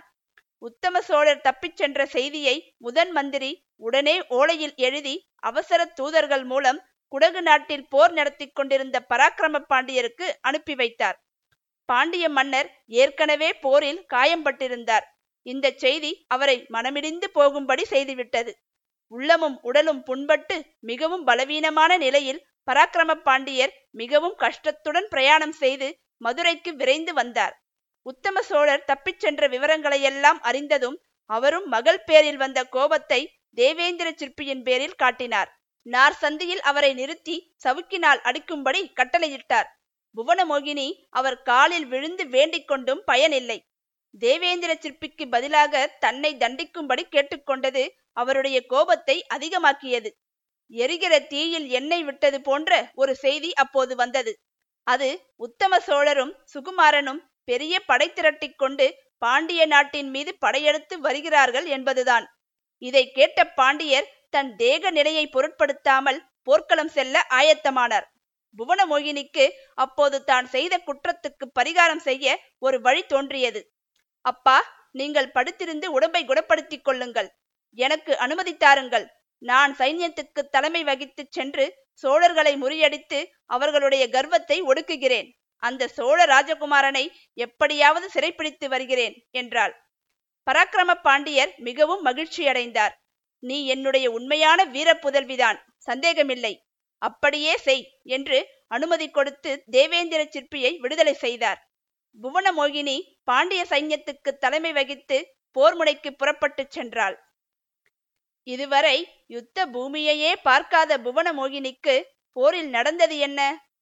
புவனமோகினிக்கு வெற்றி கிடைத்ததா இல்லையா? இவர்கள் இரண்டு பேருடைய காதல் என்னதான் ஆயிற்று? இது அனைத்திற்கும் பதில் தெரிய வேண்டுமென்றால் நீங்கள் இக்கதையை தொடர்ந்து கேட்க வேண்டும். அமரர் கல்கி அவர்களின் மோகினி தீவு பகுதி ஒன்பது. எட்டாம் அத்தியாயம். பூரண சந்திரன் உச்சிவானத்தை தாண்டி மேற்கு திசையில் சற்று இறங்கி நின்றான். சந்திரன் நின்ற நிலை அந்த அதிசய தம்பதிகள் கூறி வந்த கதையை கேட்டுவிட்டு போகலாம் என்று தயங்கி நிற்பது போல தோன்றியது. காற்று அடித்த வேகம் வரவர குறைந்து இப்போது நிச்சலனமாகி இருந்தது. அந்த மோகினி தீவின் காவலர்களைப் போல் நின்ற மரங்கள் அச்சமயம் சிறிதும் ஆடவில்லை. இலைகள் சற்றும் அசையவில்லை. கடலும் அப்போது அலைவோய்ந்து மௌனம் சாதித்தது. சுகுமாரன் புவனமோகினியின் கதையை கேட்பதற்காக பிரகிருதியே ஸ்தம்பித்து நிற்பது போல காணப்பட்டது. இப்போது நான் அந்த வரலாற்றை திருப்பிச் சொல்லும்போது வார்த்தைகள் உயிரற்றும் உணர்ச்சியற்றும் வருவது எனக்கே தெரிந்துதான் இருக்கிறது. ஆனால் அவர்கள் மாற்றி மாற்றி கதை சொல்லி வந்தபோது ஒவ்வொரு சம்பவத்தையும் என் கண்முன்னால் நேரில் காண்பது போலவே இருந்தது. ஒவ்வொரு கதாபாத்திரத்தை பற்றி அந்த தம்பதிகளில் ஒருவர் கூறிய போது நான் அந்த கதாபாத்திரமாகவே மாறிவிட்டேன். கதாபாத்திரங்கள் அனுபவித்த இன்ப துன்பங்களையெல்லாம் நானும் சேர்ந்து அனுபவித்தேன். இடையிடையே சில சந்தேகங்களும் கேள்விகளும் என் மனத்தில் உதித்து கொண்டு வந்தன. இந்த சுந்தர புருஷன் யார்? இவனுடைய காதலியான வனிதாமணி யார்? எப்போது இந்த தீவுக்கு இவர்கள் வந்தார்கள்? இவர்கள் தங்களை பற்றி ஒன்றுமே சொல்லாமல் இந்த பழையகால கதையை சொல்லி வரும் காரணம் என்ன? அந்த கதைக்கும் இவர்களுக்கும் ஏதேனும் சம்பந்தம் உண்டா? அல்லது அக்கதைக்கும் இந்த தீவுக்கும் ஏதாவது சம்பந்தம் இருக்க முடியுமா? புவனமோகினி என்ற பாண்டியகுமாரியின் பெயருக்கும் மோகினி தீவு என்னும் இத்தீவின் பெயருக்கும் பொருத்தம் உண்டா? இம்மாதிரியான கேள்விகளும் ஐயங்களும் அடிக்கடி தோன்றி வந்தன. ஆனால் அவர்களிடம் அவற்றை குறித்து கேட்டு சந்தேகங்களை தீர்த்து கொள்ள சந்தர்ப்பம் கிடைக்கவில்லை. பெண்மணி மூச்சு விடுவதற்காக கதையை நிறுத்தினால் ஆடவன் கதையை தொடர்ந்து ஆரம்பித்து விடுகிறான். ஆடவன் சற்று நிறுத்தினால் பெண்மணி உடனே ஆரம்பித்து விடுகிறாள். இப்படி மாற்றி மாற்றி மூச்சு விடாமல் சொல்லி வந்த போதிலும் அவர்கள் கதை சொன்ன முறையில் ஒரு பாணி இருந்தது. ஒரு உத்தி இருந்தது என்பதை கண்டுகொண்டேன். பாண்டிய குமாரிக்கு நிகழ்ந்த சம்பவங்கள் அவளுடைய ஆசாபாசங்கள் அவளுடைய உள்ளத்திலே நிகழ்ந்த போராட்டங்கள் இவற்றையெல்லாம் அந்த மோகினி தீவின் அழகி கூறி வந்தாள். சோழ நாட்டு இளவரசனை பற்றியும் அவனுடைய மனோ நிகழ்ச்சிகள் செய்த காரியங்கள் இவற்றை பற்றியும் அந்த அழகியின் காதலன் சொல்லி வந்தான். இப்படி பங்கு போட்டுக்கொண்டு அவர்கள் கதை சொன்ன விசித்திர முறை எனக்கு ஒரு பக்கத்தில் வியப்பு அளித்து கொண்டு வந்தது. மற்றொரு பக்கத்தில் கதையை மேலே தெரிந்து கொள்ள ஆசை வளர்ந்து வந்தது. பாண்டிய குமாரி போர்க்களத்துக்கு போனாள் என்று சொல்லிவிட்டு அந்த பெண்மணி கதையை நிறுத்திய போது வழக்கம் போல ஆடவன் குறுக்கிடாமல் இருந்ததை கண்டேன். ஆனால் அந்த இடத்தில் என் மனதில் மேலே நடந்ததை தெரிந்து கொள்ளும் ஆர்வம் பொங்கிற்று. போர்க்களத்திலே என்ன நடந்தது? யுத்தம் எப்படி நடந்தது? பாண்டியகுமாரி போரில் வெற்றி பெற்றாளா என்று பரபரப்புடன் கேட்டேன். என்னுடைய கேள்வியிலிருந்தும் குரலில் துணித்த கவலையிலிருந்தும் அந்த தம்பதிகள் என்னுடைய அனுதாபம் புவனமோகினியின் பக்கம்தான் என்பதை தெரிந்து கொண்டிருக்க வேண்டும். அவர்கள் இருவருடைய முகத்திலும் புன்னகை மலர்ந்தது. அந்த சுந்தர புருஷன் தன் நாயகியின் முகவாயை சற்று தூக்கி பிடித்து நிலா வெளிச்சத்தில் அவளுடைய முகத்தை உற்று நோக்கினான். கண்மணி பார்த்தாயா? இந்த மனிதர் பாண்டியகுமாரியை பற்றி எவ்வளவு கவலை கொண்டு விட்டார் என்று தெரிகின்றதல்லவா? இவருடைய நிலைமையே இப்படி இருக்கும்போது சோழ நாட்டு வீரர்கள் போர் முனையில் புவனமோகினியை பார்த்ததும் திணறி திண்டாடி போய்விட்டதில் வியப்பு என்ன? அவன் ஆசையோடு முகத்தை பிடித்திருந்த கையை அந்த பெண்ணரசி மெதுவாய் அகற்றிவிட்டு ஏதாவது இல்லாததும் பொல்லாததும் சொல்லாதீர்கள் என்றாள். பிறகு என்னை பார்த்து சொன்னாள். சோழ நாட்டு வீரர்கள் ஒன்றும் திண்டாடி போகவில்லை. புவனமோகினிதான் திணறி திண்டாடி போனாள். அந்த பேதை பெண் அதுவரையில் போர்க்களம் என்பதையே பார்த்ததில்லை. அவளுக்கு யுத்த தந்திரம் ஒன்றும் தெரிந்திருக்கவில்லை. அன்று வரையில் அவள் ஆடல் பாடல்களிலும் வேடிக்கை விளையாட்டுகளிலும் கோயில் குளங்களுக்கு போவதிலும் உல்லாசமாக காலங்கழித்து வந்தவள் தானே.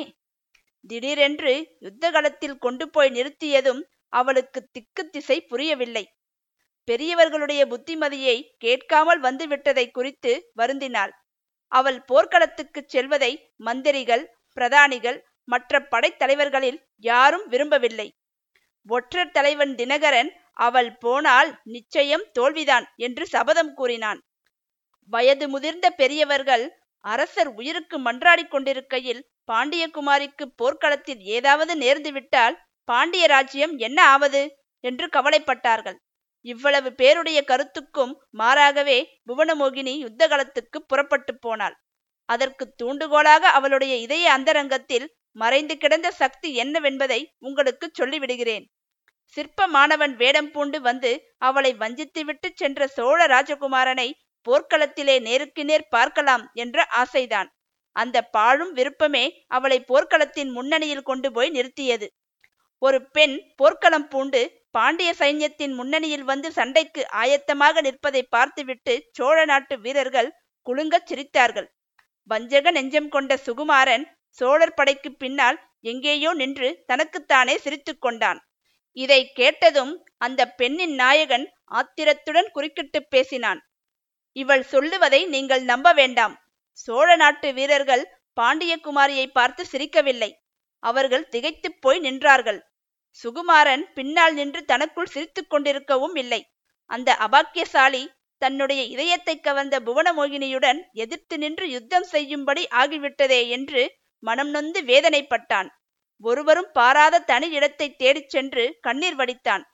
முதலில் சில நாள் அவன் போர்க்களத்தில் முன்னணிக்கே வரவில்லை. பாண்டிய குமாரியை நேருக்கு நேர் சந்திப்பதற்கு வெட்கப்பட்டு கொண்டுதான் அவன் பின்னால் நின்றான். ஆனால் சுகுமாரன் முன்னணிக்கு வரவேண்டிய அவசியம் சீக்கிரத்திலே ஏற்பட்டுவிட்டது. பாண்டியகுமாரிக்கு யுத்த தந்திரம் ஒன்றும் தெரிந்திருக்கவில்லை என்று இவள் சொன்னாள் அல்லவா? அது என்னமோ உண்மைதான். அதுவரையில் அவள் போர்க்களத்தையே பார்த்ததில்லை என்பதும் மெய்தான். ஆனால் அவ்விதம் அவள் அதுவரை யுத்த களத்தை பாராமல் இருந்ததே அவளுக்கு மிக்க உதவியாய் போய்விட்டது. போர் முறைகளை பற்றிய அவளுடைய அறியாமையே ஒரு மகத்தான யுத்த தந்திரம் ஆகிவிட்டது. போர் முறைகள் தெரிந்தவர்கள் சாதாரணமாய் போவதற்கு தயங்கக்கூடிய இடங்களுக்கெல்லாம் பாண்டியகுமாரி சர்வ சாதாரணமாக போகலுற்றாள் பெண்களிடம் சாதாரணமாக காணக்கூடிய நெஞ்சு துணிவையும் தைரியத்தையும் அவள் காட்டினாள். அந்த துணிச்சலும் தைரியமும் சிறந்த கவசங்களாகி அவளை காத்தன. அவள் காட்டிய தீரம் பாண்டிய வீரர்களுக்கு அபரிமிதமான உற்சாகத்தை ஊட்டியது. போர்க்களத்தில் பாண்டியகுமாரி எந்த பக்கம் தோன்றினாலும் அந்த பக்கத்தில் உள்ள பாண்டிய வீரர்கள் வீர கோஷத்தை எழுப்பிக் கொண்டு சோழர் படையின் பேரில் பாய்ந்தார்கள். அதற்கு மாறாக சோழ வீரர்களோ புவனமோகினியை சற்று தூரத்தில் கண்டதுமே வில்லையும் அம்பையும் வாளையும் வேலையும் கீழே போட்டுவிட்டு அந்த அழகு தெய்வத்தை கண்கொட்டாமல் பார்த்து கொண்டு நின்றார்கள். பயம் என்பதே அறியாமல் புவனமோகினி அங்கும் இங்கும் சஞ்சரித்ததை பார்த்த சோழ நாட்டு வீரர்களில் பலர் மதுரை மீனாட்சி அம்மனை மானிட பெண் உருவம் எடுத்து பாண்டிய நாட்டை பாதுகாப்பதற்காக வந்திருக்கிறாள் என்று நம்பினார்கள். அவளை தூரத்தில் கண்டதும் சிலர் கையெடுத்து கும்பிட்டார்கள். சிலர் பயந்து பின்வாங்கி ஓடினார்கள். சிலர் பின்வாங்கி ஓடுவதற்கும் சக்தி இல்லாமல் திகைத்துப் போய் நின்றார்கள். அப்படி நின்றவர்களை சிறைபிடிப்பது பாண்டிய வீரர்களுக்கு மிகவும் எளிதாய் போய்விட்டது. இதையெல்லாம் அறிந்த உத்தம சோழர் மனம் கலங்கினார். சுகுமாரனை அழைத்து வரச் செய்து அவனுடைய கோழைத்தனத்தை குறித்து நிந்தனை செய்தார். நீயே ஒரு பெண்ணுக்கு பயந்து பின்னால் சென்று ஒளிந்து கொண்டால் மற்ற வீரர்கள் எப்படி போர் செய்வார்கள்? என்று கேட்டார். இப்படி அவமானத்துடன் தோல்வியடைந்து சோழ குலத்துக்கு அழியாத அவகீர்த்தியை உண்டு பண்ணவா என்னை பாண்டியன் சிறையிலிருந்து விடுவித்துக் கொண்டு வந்தாய்? அதை காட்டிலும் நான் சிறைக்கூடத்திலேயே சாகும்படியாக விட்டிருக்கலாம் என்றார். அப்போது சுகுமாரன் தான் போர்க்களத்தின் முன்னணிக்கு போய்த்தீர வேண்டிய அவசியத்தை உணர்ந்தான். சோர்ந்து போயிருந்த சோழர் வீரர்களை திரட்டி உற்சாகப்படுத்தினான். தான் முன்னால் போர்க்களத்துக்குப் போவதாகவும் தன்னை பின்தொடர்ந்து மற்றவர்கள் வரும்படியும் சொன்னான். இளவரசனிடம் அளவில்லாத விசுவாசம் கொண்டிருந்த சோழ நாட்டு வீரர்கள் இனி ஊக்கத்துடன் யுத்தம் செய்வதாக அவனுக்கு வாக்களித்தார்கள். போர் முனையின் முன்னணிக்கு போய் அவன் அனாவசியமான ஆபத்துக்கு உள்ளாகக் கூடாது என்று வருந்தி கேட்டுக்கொண்டார்கள் அன்றைக்கே சோழர்களின் பக்கம் அதிர்ஷ்டம் திரும்பி வந்து விட்டதாக தோன்றியது. சோழ வீரர்கள் உற்சாகத்துடன் பாண்டியர் படையை தாக்குவதற்கு போன சமயத்தில் பாண்டிய வீரர்கள் சோர்வுற்றிருந்தார்கள். பாண்டிய குமாரி போர்க்களத்திலிருந்து திடீரென்று மறைந்து விட்டதாகவும் தெரிய வந்தது. எனவே சோழர் படையின் தாக்குதலை எதிர்த்து நிற்க முடியாமல் பாண்டிய வீரர்கள் பின்வாங்கி ஓடத் தொடங்கினார்கள். அவ்விதம் ஓடியவர்களை துரத்தியடிப்பது சோழ வீரர்களுக்கு மிகவும் சுலபமாய் போய்விட்டது. இதன் பேரில் உத்தம சோழரும் மற்றவர்களும் சுகுமாரனை கொண்டாடினார்கள். ஆனால் அவனுடைய மனத்தில் நிம்மதி ஏற்படவில்லை. பாண்டிய குமாரியின் கதி என்ன ஆயிற்றோ என்று எண்ணி எண்ணி அவன் மனம் கலங்கினான். பாண்டிய குமாரி புவனமோகினி எங்கு சென்றாள்? அவளுக்கு என்னதான் நேர்ந்தது? போரில் வெற்றி யாருக்கு கிடைத்தது? என்பதற்கெல்லாம் விடை தெரிய வேண்டுமென்றால் நீங்கள் இந்த கதையை தொடர்ந்து கேட்க வேண்டும். அமரர் கல்கி அவர்களின் மோகினி தீவு பகுதி பத்து ஒன்பதாம் அத்தியாயம். மோகினி தீவின் பெண்ணரசி இந்த இடத்தில் மறுபடியும் குறுக்கிட்டு கதையை தொடர்ந்தாள். பாண்டிய வீரர்கள் அப்படி பின்வாங்கியதற்கு காரணம் பராக்கிரம பாண்டியர் காலமாகிவிட்டார் என்ற செய்தி வந்ததுதான். அந்த செய்தி வருவதற்கு முன்பே புவனமோகினி தந்தையை கடைசி முறை தரிசிப்பதற்காக மதுரைக்கு விரைந்தோடினாள். மரணத் தருவாயிலிருந்த பராக்கிரம பாண்டியர் தம் அருமை குமாரியை கட்டி அணைத்துக்கொண்டு ஆசி கூறினார். அவள் செய்த குற்றத்தை மன்னித்து விட்டதாக தெரிவித்தார். அவள் வீரப்போர் புரிந்து பாண்டிய நாட்டின் கௌரவத்தை நிலைநாட்டியதை பாராட்டினார். இனிமேல் யுத்தத்தை நிறுத்திவிட்டு சோழர்களுடன் சமாதானம் செய்து கொள்ளும்படியும் புத்திமதி சொன்னார். நான் இறந்துவிட்ட பிறகு சோழர்கள் போர் செய்ய மாட்டார்கள். ஒரு அபலை பெண்ணோடு யுத்தம் செய்யும்படி அவ்வளவு தூரம் சோழகுலம் மானங்கெட்டு போய்விடவில்லை. அவர்கள் போரை நிறுத்த விரும்பினால் நீ அதற்கு மாறுதல் சொல்ல வேண்டாம் என்றார். கடைசியாக உனக்கு திருமணம் நடத்தி பார்க்க வேண்டும் என்ற என் மனோரதம் ஈடேறவில்லை. மீனாட்சி அம்மனுடைய அருளினால் நீ உன் மனதுக்குகந்த மணாலனை மணந்து இன்புற்று வாழ்வாய் என்று ஆசி கூறினார். இவ்விதம் ஆசி கூறி சிறிது நேரத்துக்கெல்லாம் பராக்கிரம பாண்டியர் தமது அருமை மகளுடைய மடியில் தலையை வைத்து படுத்தபடி இந்த இகவாழ்வை நீத்துச் சென்றார். புவனமோகினி அழுதாள் அலறினாள் கண்ணீரை அருவியாக பெருக்கினாள். என்னதான் அழுதாலும் இறந்தவர்கள் திரும்பி வர மாட்டார்கள் அல்லவா? தகன கிரியைகள் ஆனவுடனே பாண்டிய குமாரி மறுபடியும் போர் முனைக்குச் சென்றாள். ஆனால் முன்னைப்போல் அவளுக்கு உற்சாகம் இருக்கவில்லை. சோகத்தில் மூழ்கியிருந்த புவனமோகினியால் பாண்டிய வீரர்களுக்கு ஊக்கம் ஊட்டவும் முடியவில்லை. உன் மனதுக்கு உகந்த மணாலனை மணந்து கொள் என்று தந்தை மரணத் தருவாயில் கூறியது அவள் மனதில் பதிந்திருந்தது.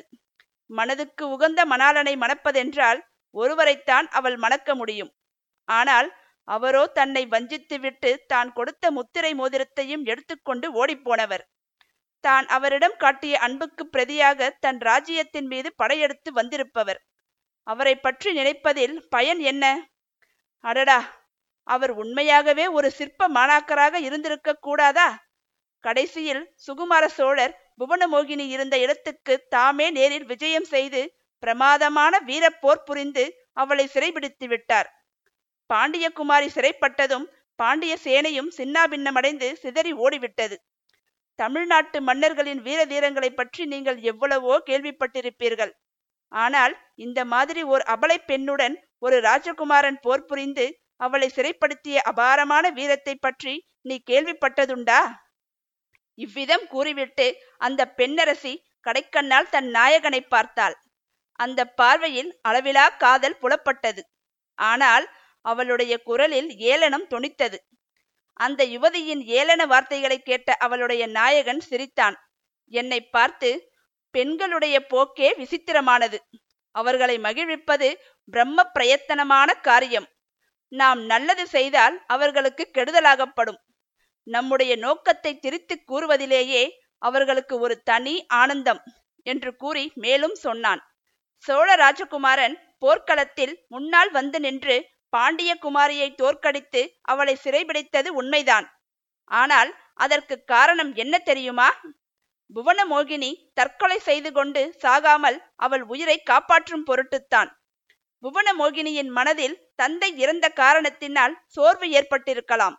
ஆனால் அந்த மனச்சோர்வை அவள் போர்க்களத்தில் வெளிப்படையாக காட்டிக்கொள்ளவில்லை. முன்னை காட்டிலும் பத்து மடங்கு வீராவேசத்தோடு போர் புரிந்தாள்.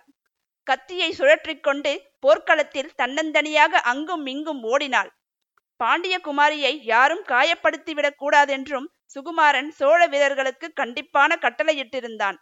ஆனால் அவர்கள் அந்த கட்டளையை நிறைவேற்றுவது இயலாமற் போகும்படி புவனமோகினி நடந்து கொண்டாள். எப்படியாவது போர்க்களத்தில் உயிரை விட்டு விடுவது என்றும் சோழர் குலத்துக்கு அழியாத பழியை உண்டு பண்ணுவது என்றும் அவள் தீர்மானம் செய்திருந்ததாக காணப்பட்டது. சண்டையை நிறுத்திவிட்டு சமாதானமாக போகலாம் என்று தந்தை சொல்லி அனுப்பியதை அவள் சட்டை செய்யவில்லை. அதன் பேரில் சுகுமாரன் தானே அவளுக்கு எதிரே வந்து நிற்க வேண்டியதாயிற்று. சுகுமாரனை திடீரென்று பார்த்ததும் பாண்டியகுமாரியின் கையிலிருந்து கத்தி நழுவி விழுந்தது. உடனே பக்கத்தில் இருந்த சோழ வீரர்கள் அவளை பிடித்து கொண்டார்கள். கயிறு கொண்டு அவளுடைய கைகளை கட்டி சுகுமாரன் எதிரில் கொண்டு போய் நிறுத்தினார்கள். சுகுமாரன் உடனே குதிரை மீதிருந்து கீழே இறங்கினான். பாண்டிய குமாரிக்கு ஆறுதலான மொழிகளை சொல்ல வேண்டும் என்று கருதினான். ஆனால் மனதில் தோன்றிய ஆறுதல் மொழிகள் வாய் வழியாக வருவதற்கு மறுத்தன. புவனமோகினியின் கோலத்தைக் கண்டு அவன் கண்களில் கண்ணீர் ததும்பியது.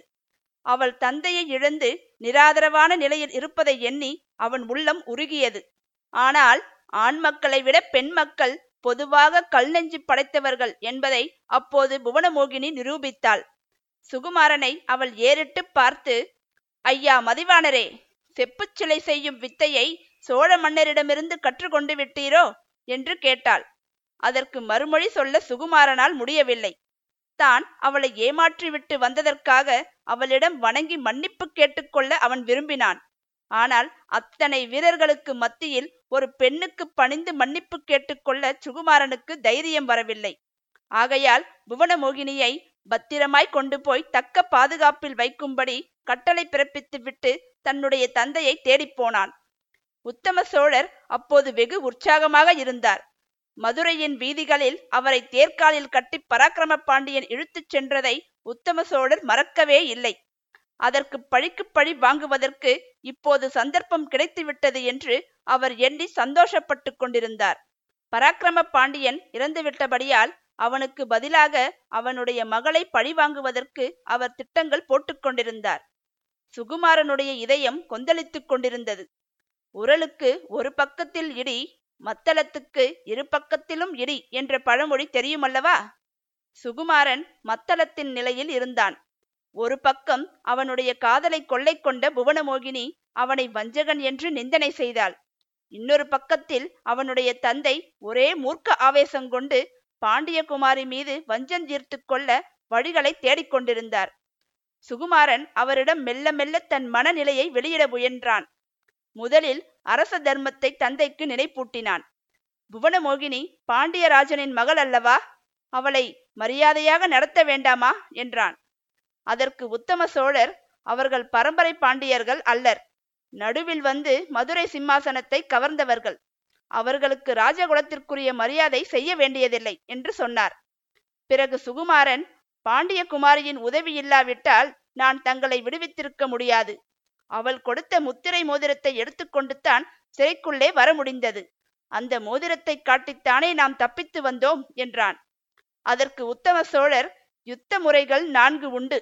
சாமதான பேத தண்டம் என்று. நீ வேத முறையை கையாண்டு எதிரியை ஏமாற்றினாய். அது நியாயமான யுத்த முறைதான் அதற்காக நீ வருத்தப்பட வேண்டியதில்லை.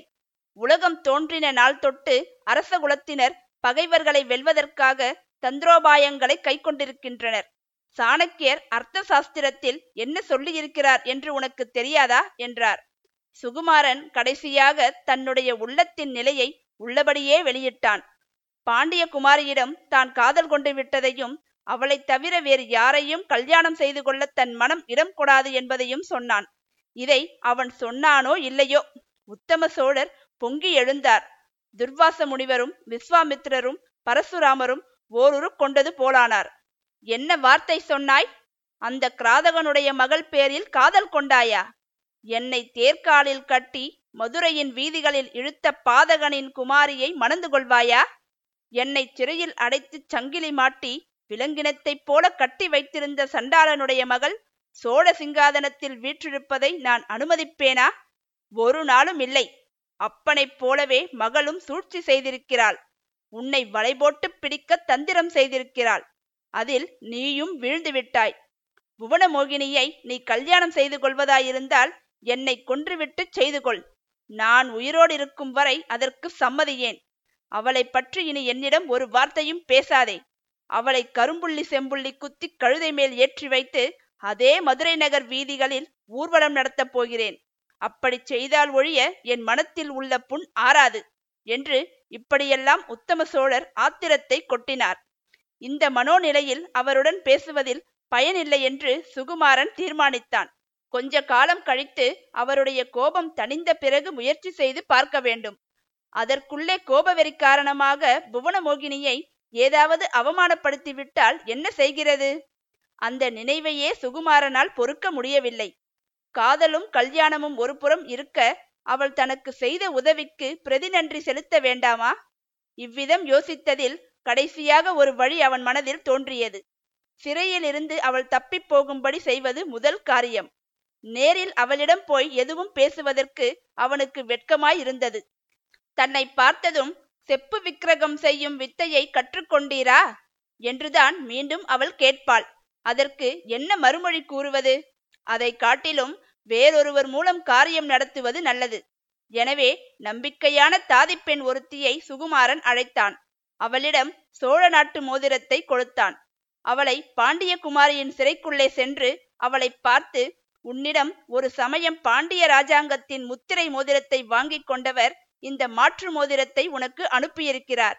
அவர் அந்த மோதிரத்தை உபயோகித்தது போல் இதை நீயும் உபயோகிக்கலாம் என்று சொல்லிவிட்டு மோதிரத்தை கொடுத்துவிட்டு வரும்படி அனுப்பினான். தாதி சென்ற பிற்பாடு சுகுமாரனுக்கு சும்மா இருக்க முடியவில்லை. புவனமோகினி மோதிரத்தை வாங்கிக் கொண்டு என்ன செய்கிறாள்? என்ன சொல்லுகிறாள் என்று தெரிந்து கொள்ள விரும்பினான். ஆகவே தாதியின் பின்னோடு சுகுமாரனும் சென்று ஒரு மறைவான இடத்தில் இருந்து ஒட்டு கேட்டான் அவன் சொன்ன மாதிரியே தாதி மோதிரத்தை கொடுத்தபோது பாண்டியகுமாரி கூறிய மறுமொழி அவனை மறுபடியும் திகைப்படையச் செய்துவிட்டது. இவ்விதம் சொல்லி மோகினி தீவின் சுந்தர புருஷன் கதையை நிறுத்தினான். மேலே நடந்ததை தெரிந்து கொள்ள என்னுடைய ஆவல் உச்ச நிலையை அடைந்தது. பாண்டியகுமாரியின் மறுமொழிதான் என்ன? முத்திரை மோதிரத்தை வாங்கிக் கொண்டாரா? இருவரும் ஒன்று சேர்ந்தார்களா? என்பதையெல்லாம் நீங்கள் தெரிந்து கொள்ள வேண்டுமென்றால் இக்கதையை தொடர்ந்து கேட்க வேண்டும். அமரர் கல்கி அவர்களின் மோகினி தீவு பகுதி பதினொன்று பத்தாம் அத்தியாயம். மோகினி தீவில் பூரண சந்திரனின் போதை தரும் வெண்ணிலவில் குன்றின் உச்சியில் உட்கார்ந்து அத்தம்பதிகள் எனக்கு அந்த விசித்திரமான கதையை சொல்லி வந்தார்கள். ஒருவரோடொருவர் மோதி அடித்துக் கொண்டு சொன்னார்கள் குழந்தைகள் எங்கேயாவது போய்விட்டு வந்தால் நான் சொல்கிறேன் என்று போட்டியிட்டு கொண்டு சொல்லும் அல்லவா? அந்த ரீதியில் சொன்னார்கள். அழகே வடிவமான அந்த மங்கை கூறினாள். பாண்டிய குமாரி சிறையில் தன்னந்தனியாக இருந்தபோது அவளுக்கு சிந்தனை செய்ய சாவகாசம் கிடைத்தது. ராஜரீக விவகாரங்களும் அவற்றிலிருந்து எழும் போர்களும் எவ்வளவு தீமைகளுக்கு காரணமாகின்றன என்பதை உணர்ந்தாள். தன்னுடைய கல்யாண பேச்சு காரணமாக எழுந்த விபரீதங்களை ஒவ்வொன்றாக எண்ணி பார்த்து வருத்தப்பட்டாள். தான் ராஜகுமாரியாக பிறந்திராமல் சாதாரண குடும்பத்தில் பெண்ணாக பிறந்திருந்தால் இவ்வளவு துன்பங்களும் உயிர் சேதங்களும் ஏற்பட்டிராதல்லவா என்று எண்ணி ஏங்கினாள். தன் காரணமாக எத்தனையோ பேர் உயிர் துறந்திருக்க தான் மட்டும் யுத்த களத்தில் உயிர்விட எவ்வளவு முயன்றும் முடியாமற் போன விதியை நொந்து கொண்டாள். இப்படிப்பட்ட நிலைமையிலேதான் தாதி வந்து சோழகுமாரன் கொடுத்த முத்திரை மோதிரத்தை கொடுத்தாள். புவனமோகினிக்கு உடனே சுகுமாரன் செய்த வஞ்சனை நினைவுக்கு வந்து அளவில்லா ஆத்திரத்தை மூட்டியது. அந்த ஆத்திரத்தை தாதியிடம் காட்டினாள். இந்த மோதிரத்தை கொடுத்தவரிடமே திருப்பிக் கொண்டு போய் கொடுத்துவிடு அவரை போன்ற வஞ்சகம் மிக்க ராஜகுமாரனின் உதவி பெற்றுக்கொண்டு உயிர் தப்பி பிழைக்க விருப்பமில்லை என்று சொல். அதை காட்டிலும் இந்த சிறையிலேயே இருந்து உயிரை விடுவேன் என்று சொல். அந்த மனிதர் முத்திரை மோதிரத்தை ஒரு காரியத்துக்காக வாங்கி கொண்டு அதை துர் உபயோகப்படுத்தி மோசம் செய்துவிட்டு ஓடிப்போனார் அது சோழகுலத்தின் பழக்கமாய் இருக்கலாம். ஆனால் பாண்டிய குலப்பெண் அப்படி செய்ய மாட்டாள் என்று சொல். வஞ்சனைக்கும் பாண்டிய குலத்தினருக்கும் வெகு தூரம் என்று சொன்னாள். இவ்விதம் கூறிய உடனே சுகுமாரனுடைய குரலை கேட்டு திடுக்கிட்டாள். தாதி அந்த வஞ்சக ராஜகுமாரனை பாண்டிய குமாரி ஒரு சமயம் காதலித்தாள். அந்த காதலின் மேல் ஆணையாக அவளை கெஞ்சி கேட்டுக்கொள்வதாக சொல்லு. முத்திரை மோதிரத்தை உபயோகித்து தப்பித்துக் கொண்டு போனால் பிறிதொரு சமயம் நல்ல காலம் பிறக்கலாம். இருவருடைய மனோரதமும் நிறைவேறக்கூடும் என்று சொல் என்பதாக அந்த குரல் கூறியது. அந்த குரல் புவனமோகினியின் மனதை உருகச் செய்தது. அவளுடைய உறுதியை குலையச் செய்தது. தேவேந்திர சிற்பியின் சிற்ப மண்டபத்தில் கேட்ட குரல் அல்லவா அது? பழைய நினைவுகள் எல்லாம் குமுறிக்கொண்டு வந்தன. தழதழத்த குரலில் பாண்டியகுமாரி கூறினாள். தாதி நான் இந்த வஞ்சக ராஜகுமாரனை என்றைக்கும் காதலித்ததில்லை என்று சொல். சோழ நாட்டிலிருந்து தேவேந்திர சிற்பியிடம் சிற்பக்கலை கற்றுக்கொள்ள வந்த ஏழை சிற்பியையே நான் காதலித்தேன் என்று சொல் என்றாள். அடுத்த கணத்தில் சோழ ராஜகுமாரன் புவனமோகினியின் எதிரில் வந்து நின்றான். அவன் கூறிய விஷயம் பாண்டிய குமாரியை திகைக்கும்படி செய்துவிட்டது. அந்த மங்கையின் நாயகன் இப்போது கூறினான் பாண்டிய குமாரி தான் சோழ ராஜகுமாரனை காதலிக்கவில்லை என்றும் இளஞ்சிற்பியையே காதலித்ததாகவும் கூறிய தட்சணமே சுகுமாரனுடைய மனத்தில் தான் செய்ய வேண்டியது என்ன என்பது உதித்துவிட்டது. அதுவரையில் புவனமோகினியை நேருக்கு நேர் பார்க்க வெட்கப்பட்டு கொண்டிருந்தவனுக்கு இப்போது அவளை பார்க்கும் தைரியமும் வந்துவிட்டது. ஆகையினால் மறைவிடத்திலிருந்து அவள் முன்னால் வந்தான். கண்மணி என்னை பார்த்து இந்த கேள்விக்கு மறுமொழி சொல். நான் ராஜகுமாரனாய் இல்லாமல் ஏழை சிற்பியாக மாறிவிட்டால் நான் உனக்கு செய்த வஞ்சனையை மன்னித்து விடுவாயா? என்னை மணந்து கொள்ளவும் சம்மதிப்பாயா? என்றான். பாண்டிய குமாரி உடனே மறுமொழி சொல்லவில்லை. மறுமொழி சொல்ல வேண்டிய அவசியமில்லை. அவள் முகமும் கண்களும் அவள் மனத்தில் இருந்ததை வெளியிட்டன. சற்று பொறுத்து அவள் நடக்காத காரியத்தை ஏன் சொல்லுகிறீர்கள்? ஏன் வீணாசை காட்டுகிறீர்கள்? போரிலே முழு தோல்வியடைந்து அடிமையாகி சிறைப்பட்டிருக்கும் ஒரு பெண்ணுக்காக யார் பரம்பரை பரம்பரையாக வந்த அரசை கைவிடுவார்கள்? சோழ ராஜ்யத்தோடு இப்போது பாண்டிய ராஜ்யமும் சேர்ந்திருக்கிறதே. விடுவதற்கு மனம் வருமா? என்றாள். என் கண்மணி உனக்காக ஏழு உலகம் ஆளும் பதவியையும் நான் தியாகம் செய்வேன். ஆனால் உனக்கு ராணியாக இருக்க வேண்டும் என்ற ஆசை இல்லையே? என்று சுகுமாரன் கேட்டான். ராணியாக வேண்டும் என்று ஆசை இருந்தால் தேவேந்திர சிற்பியின் சீடனுக்கு என் இருதயத்தை கொடுத்திருப்பேனா? என்றாள் பாண்டியகுமாரி. உடனே சுகுமாரன் தன் அறையில் சொருகியிருந்த உடைவாளை எடுத்து காட்டி இதோ இந்த கொலைக்கருவியை ராஜகுல சின்னத்தை பயங்கர யுத்தங்களின் அடையாளத்தை உன் கண் முன்னால் முறித்து எறிகிறேன் பார் என்று சொல்லி அதை தன்னுடைய பலம் முழுவதையும் பிரயோகித்து முறித்தான். உடைவாள் படீரென்று முறிந்து தரையிலே விழுந்தது. பின்னர் சுகுமாரன் தன் தந்தையிடம் சென்றான். அரசாட்சியில் தனக்கு விருப்பம் இல்லை என்றும் ராஜ்யத்தை தன் சகோதரன் ஆதித்யனுக்கு கொடுத்து விடுவதாகவும் ராஜ்யத்துக்கு ஈடாக புவனமோகினியை தனக்கு தர வேண்டும் என்று கேட்டுக்கொண்டான். முதலில் உத்தம சோழர் இணங்கவில்லை. எவ்வளவோ விதமாக தடை சொல்லி பார்த்தார். சுகுமாரன் ஒரே உறுதியாக இருந்தான். அப்பா தாங்கள் நீண்ட பரம்பரையில் வந்த சோழ நாட்டு சிம்மாசனத்தில் பராக்கிரம பாண்டியர் மகள் ஏற சம்மதிக்க முடியாது என்றுதானே சொன்னீர்கள்? உங்களுடைய அந்த விருப்பத்துக்கு நான் விரோதம் செய்யவில்லை. வேறு என்ன உங்களுக்கு ஆட்சேபம்? இந்த தேசத்திலேயே நாங்கள் இருக்கவில்லை. கப்பலேறி கடல் கடந்து போய்விடுகிறோம்.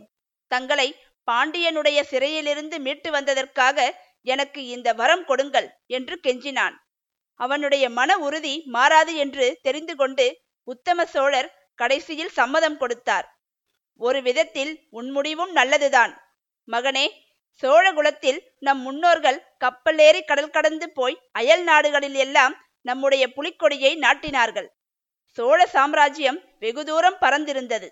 அந்த பரம்பரையை அனுசரித்து நீயும் காரியம் செய்தால் அதை பாராட்ட வேண்டியதுதானே?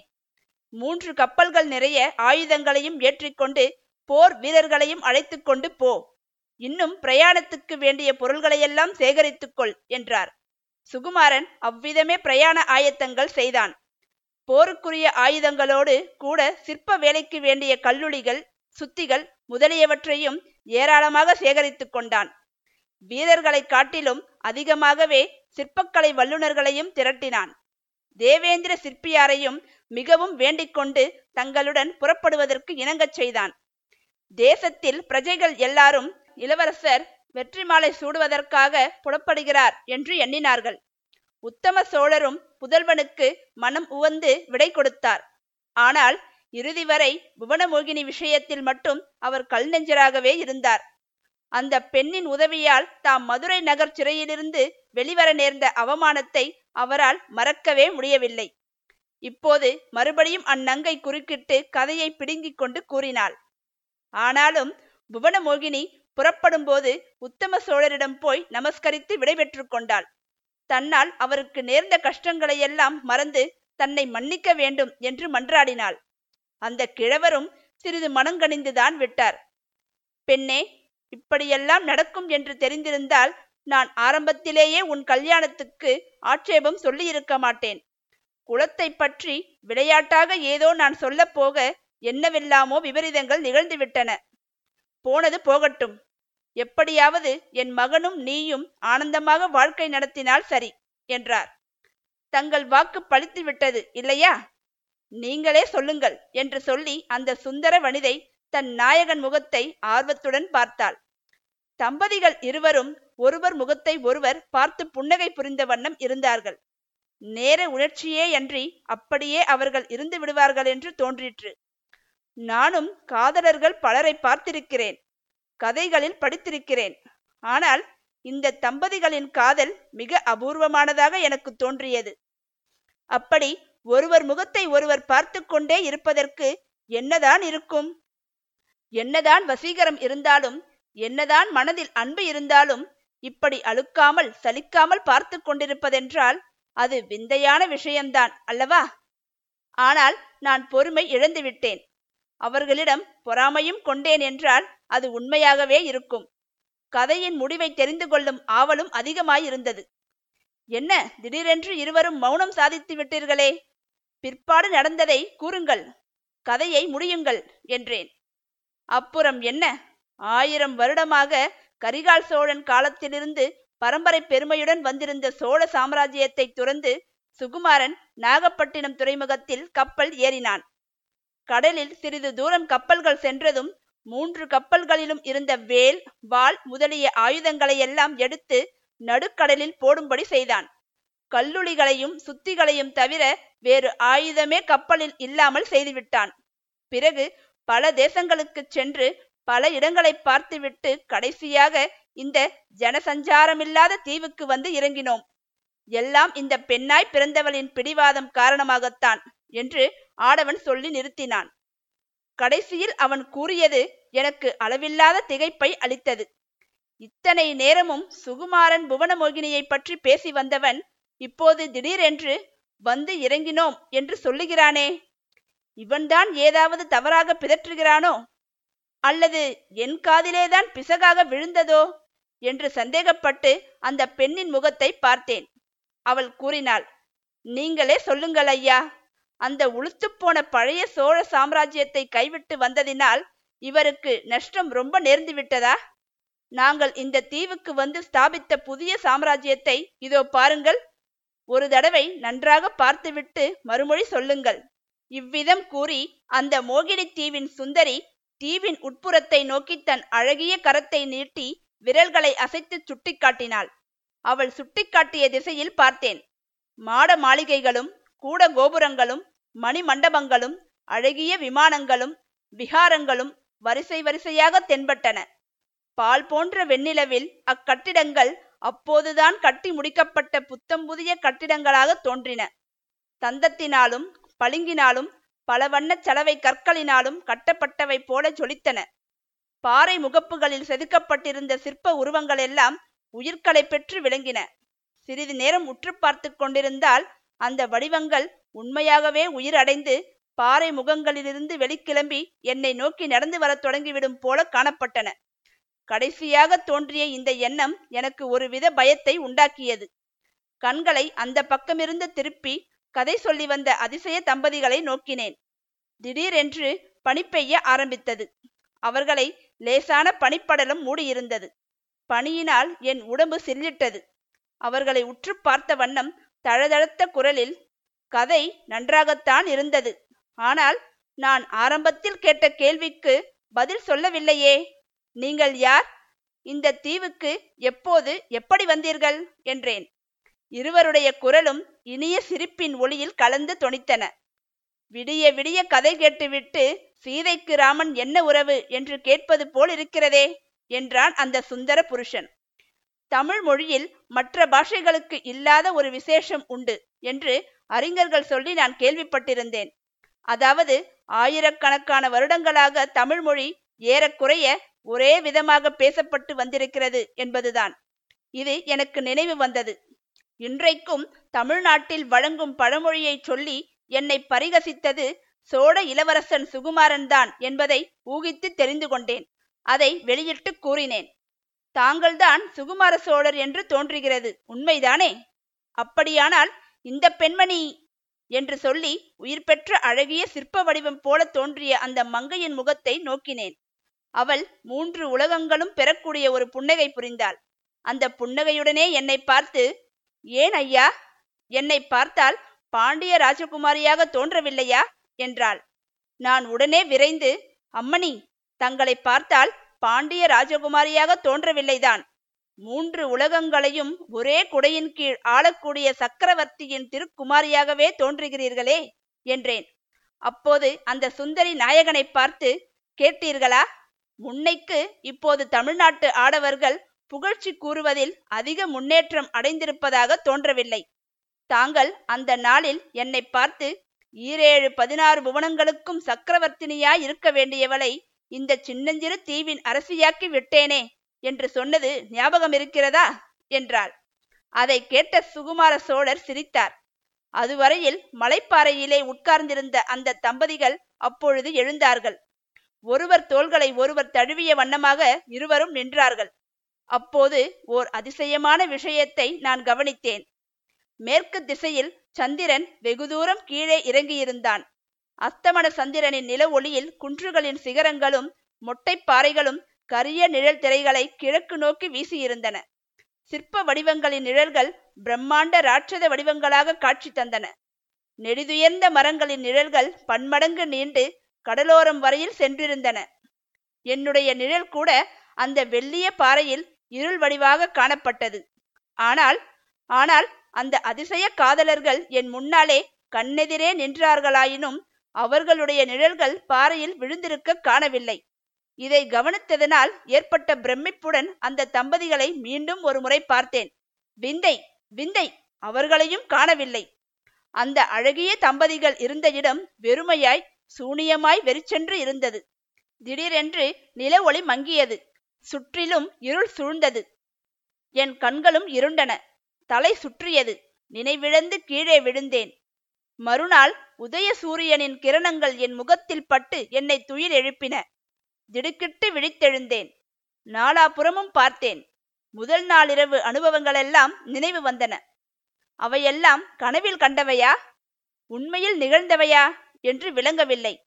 அந்த பிரச்சனையை பற்றி யோசிக்கவும் நேரமில்லை.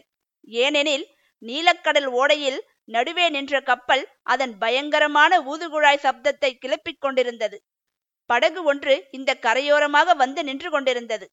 அந்த படகு மறுபடியும் என்னை ஏற்றிக்கொள்ளாமல் போய்விடப் போகிறதே என்ற பயத்தினால் ஒரு பெரும் ஊளை சப்தத்தை கிளப்பிக் கொண்டு நான் அந்த படகை நோக்கி விரைந்தோடினேன். நல்ல வேளையாக படகை பிடித்து கப்பலையும் பிடித்து ஏறி இந்தியா தேசம் வந்து சேர்ந்தேன். பின்னுரை சினிமாவை முழுதும் பார்க்க முடியாமல் என்னை அழைத்து கொண்டு வந்த நண்பர் இவ்விதம் கதையை முடித்தார். அந்த விசித்திரமான கதையை குறித்து கடல் அலைகள் முணுமுணுப்பு பாஷையில் விமர்சனம் செய்தன. கடற்கரையில் மனித சஞ்சாரமே கிடையாது. கடற்கரை சாலையில் நாங்கள் வந்த வண்டி மட்டும்தான் நின்றது. இன்னமும் எழுந்திருக்க மாட்டீர் போலிருக்கிறதே. கதை முடிந்துவிட்டது. போகலாம் என்றார் நண்பர். உங்களுடைய மோகினி தீவை எனக்கும் பார்க்க வேண்டும் என்று ஆசையாய் இருக்கிறது. ஒரு தடவை என்னையும் அழைத்து கொண்டு போகிறீர்களா? என்று கேட்டேன். பேஷாக அழைத்து கொண்டு போகிறேன். ஆனால் என்னுடைய கதையை நீர் நம்புகிறீரா? ஆடவர்களில் அநேகம் பேர் நம்பவில்லை என்றார். நம்பாதவர்கள் கிடைக்கிறார்கள். அவர்கள் கொடுத்து வைத்தது அவ்வளவுதான். நான் நிச்சயமாய் நம்புகிறேன் என்றேன். சிறிது யோசித்து பார்த்தால் அந்த நண்பருடைய கதையில் அவநம்பிக்கை கொள்ள காரணம் இல்லைதானே? வெளியில் நடைபெறும் நிகழ்ச்சிகள் மட்டுமே உண்மையானவை என்று நாம் எதற்காக கருத வேண்டும்? கவிஞர் ஒருவனுடைய கற்பனை உள்ளத்தில் நிகழும் அற்புத சம்பவங்களை உண்மையல்லவென்று ஏன் கொள்ள வேண்டும்? நான் முன்பு கூறியது போலவே அமரர் கல்கி அவர்கள் தன் கற்பனைகளுக்கு மிக அழகாகவே உயிர் கொடுத்திருக்கிறார். அதனால்தான் இது கற்பனை கதையாக இருப்பினும் சுகுமாரனும் புவனமோகினியும் இன்றும் நம் மனதில் உயிர் பெற்று விளங்குகிறார்கள். இது மட்டுமல்ல கல்கி அவர்களின் மற்ற படைப்புகளான பொன்னியின் செல்வன் சிவகாமியின் சபதம் அலையோசை கல்வனின் காதலி போன்ற கதைகளில் உள்ள மாந்தர்களும் கதாபாத்திரங்களும் காலம் கடந்தும் நம் மனத்தில் வாழ்ந்து கொண்டுதான் இருக்கின்றனர். உங்கள் அனைவருக்கும் இது ஒரு புது அனுபவமாகவே இருந்திருக்கும். ஏனென்றால் நாம் இந்த கதையை ஒரு தொகுப்பாக பார்க்காமல் அமரர் கல்கி அவர்களின் எழுத்து நடைக்கு உயிர் கொடுத்து அந்த கதைக்குள்ளாகவே வாழ்ந்திருக்கிறோம். இந்த கதை உங்கள் அனைவருக்கும் பிடித்திருக்கும் என்று நான் நம்புகிறேன். இந்த அனுபவம் உங்களுக்கு எப்படி இருந்தது என்பதை மறவாமல் கூறுங்கள். உங்களது ஆதரவையும் தாருங்கள். மீண்டும் இது போலவே வேறொரு கதையில் நாம் கூடிய விரைவில் சந்திக்கலாம். அதுவரை உங்களிடமிருந்து விடைபெறுவது உங்கள் காயத்ரி தேவி முருகன். நன்றி வணக்கம். கதைத்துளியின் கதை சொல்லும் பாங்கு உங்கள் அனைவருக்கும் பிடித்திருந்தால் லைக் கமெண்ட் மற்றும் ஷேர் செய்யுங்கள். குறிப்பாக சப்ஸ்கிரைப் செய்து உங்கள் ஆதரவை தாருங்கள். மறவாமல் பெல் ஐக்கானையும் அழுத்திடுங்கள் அப்பொழுதுதான் கதைத்துளியின் அனைத்து பதிவுகளும் உங்களை வந்து சேரும். மீண்டும் இது போலவே மற்றும் ஒரு கதையில் நாம் கூடிய விரைவில் சந்திக்கலாம். அதுவரை உங்களிடமிருந்து விடைபெறுவது உங்கள் காயத்ரி தேவி முருகன். நன்றி வணக்கம்.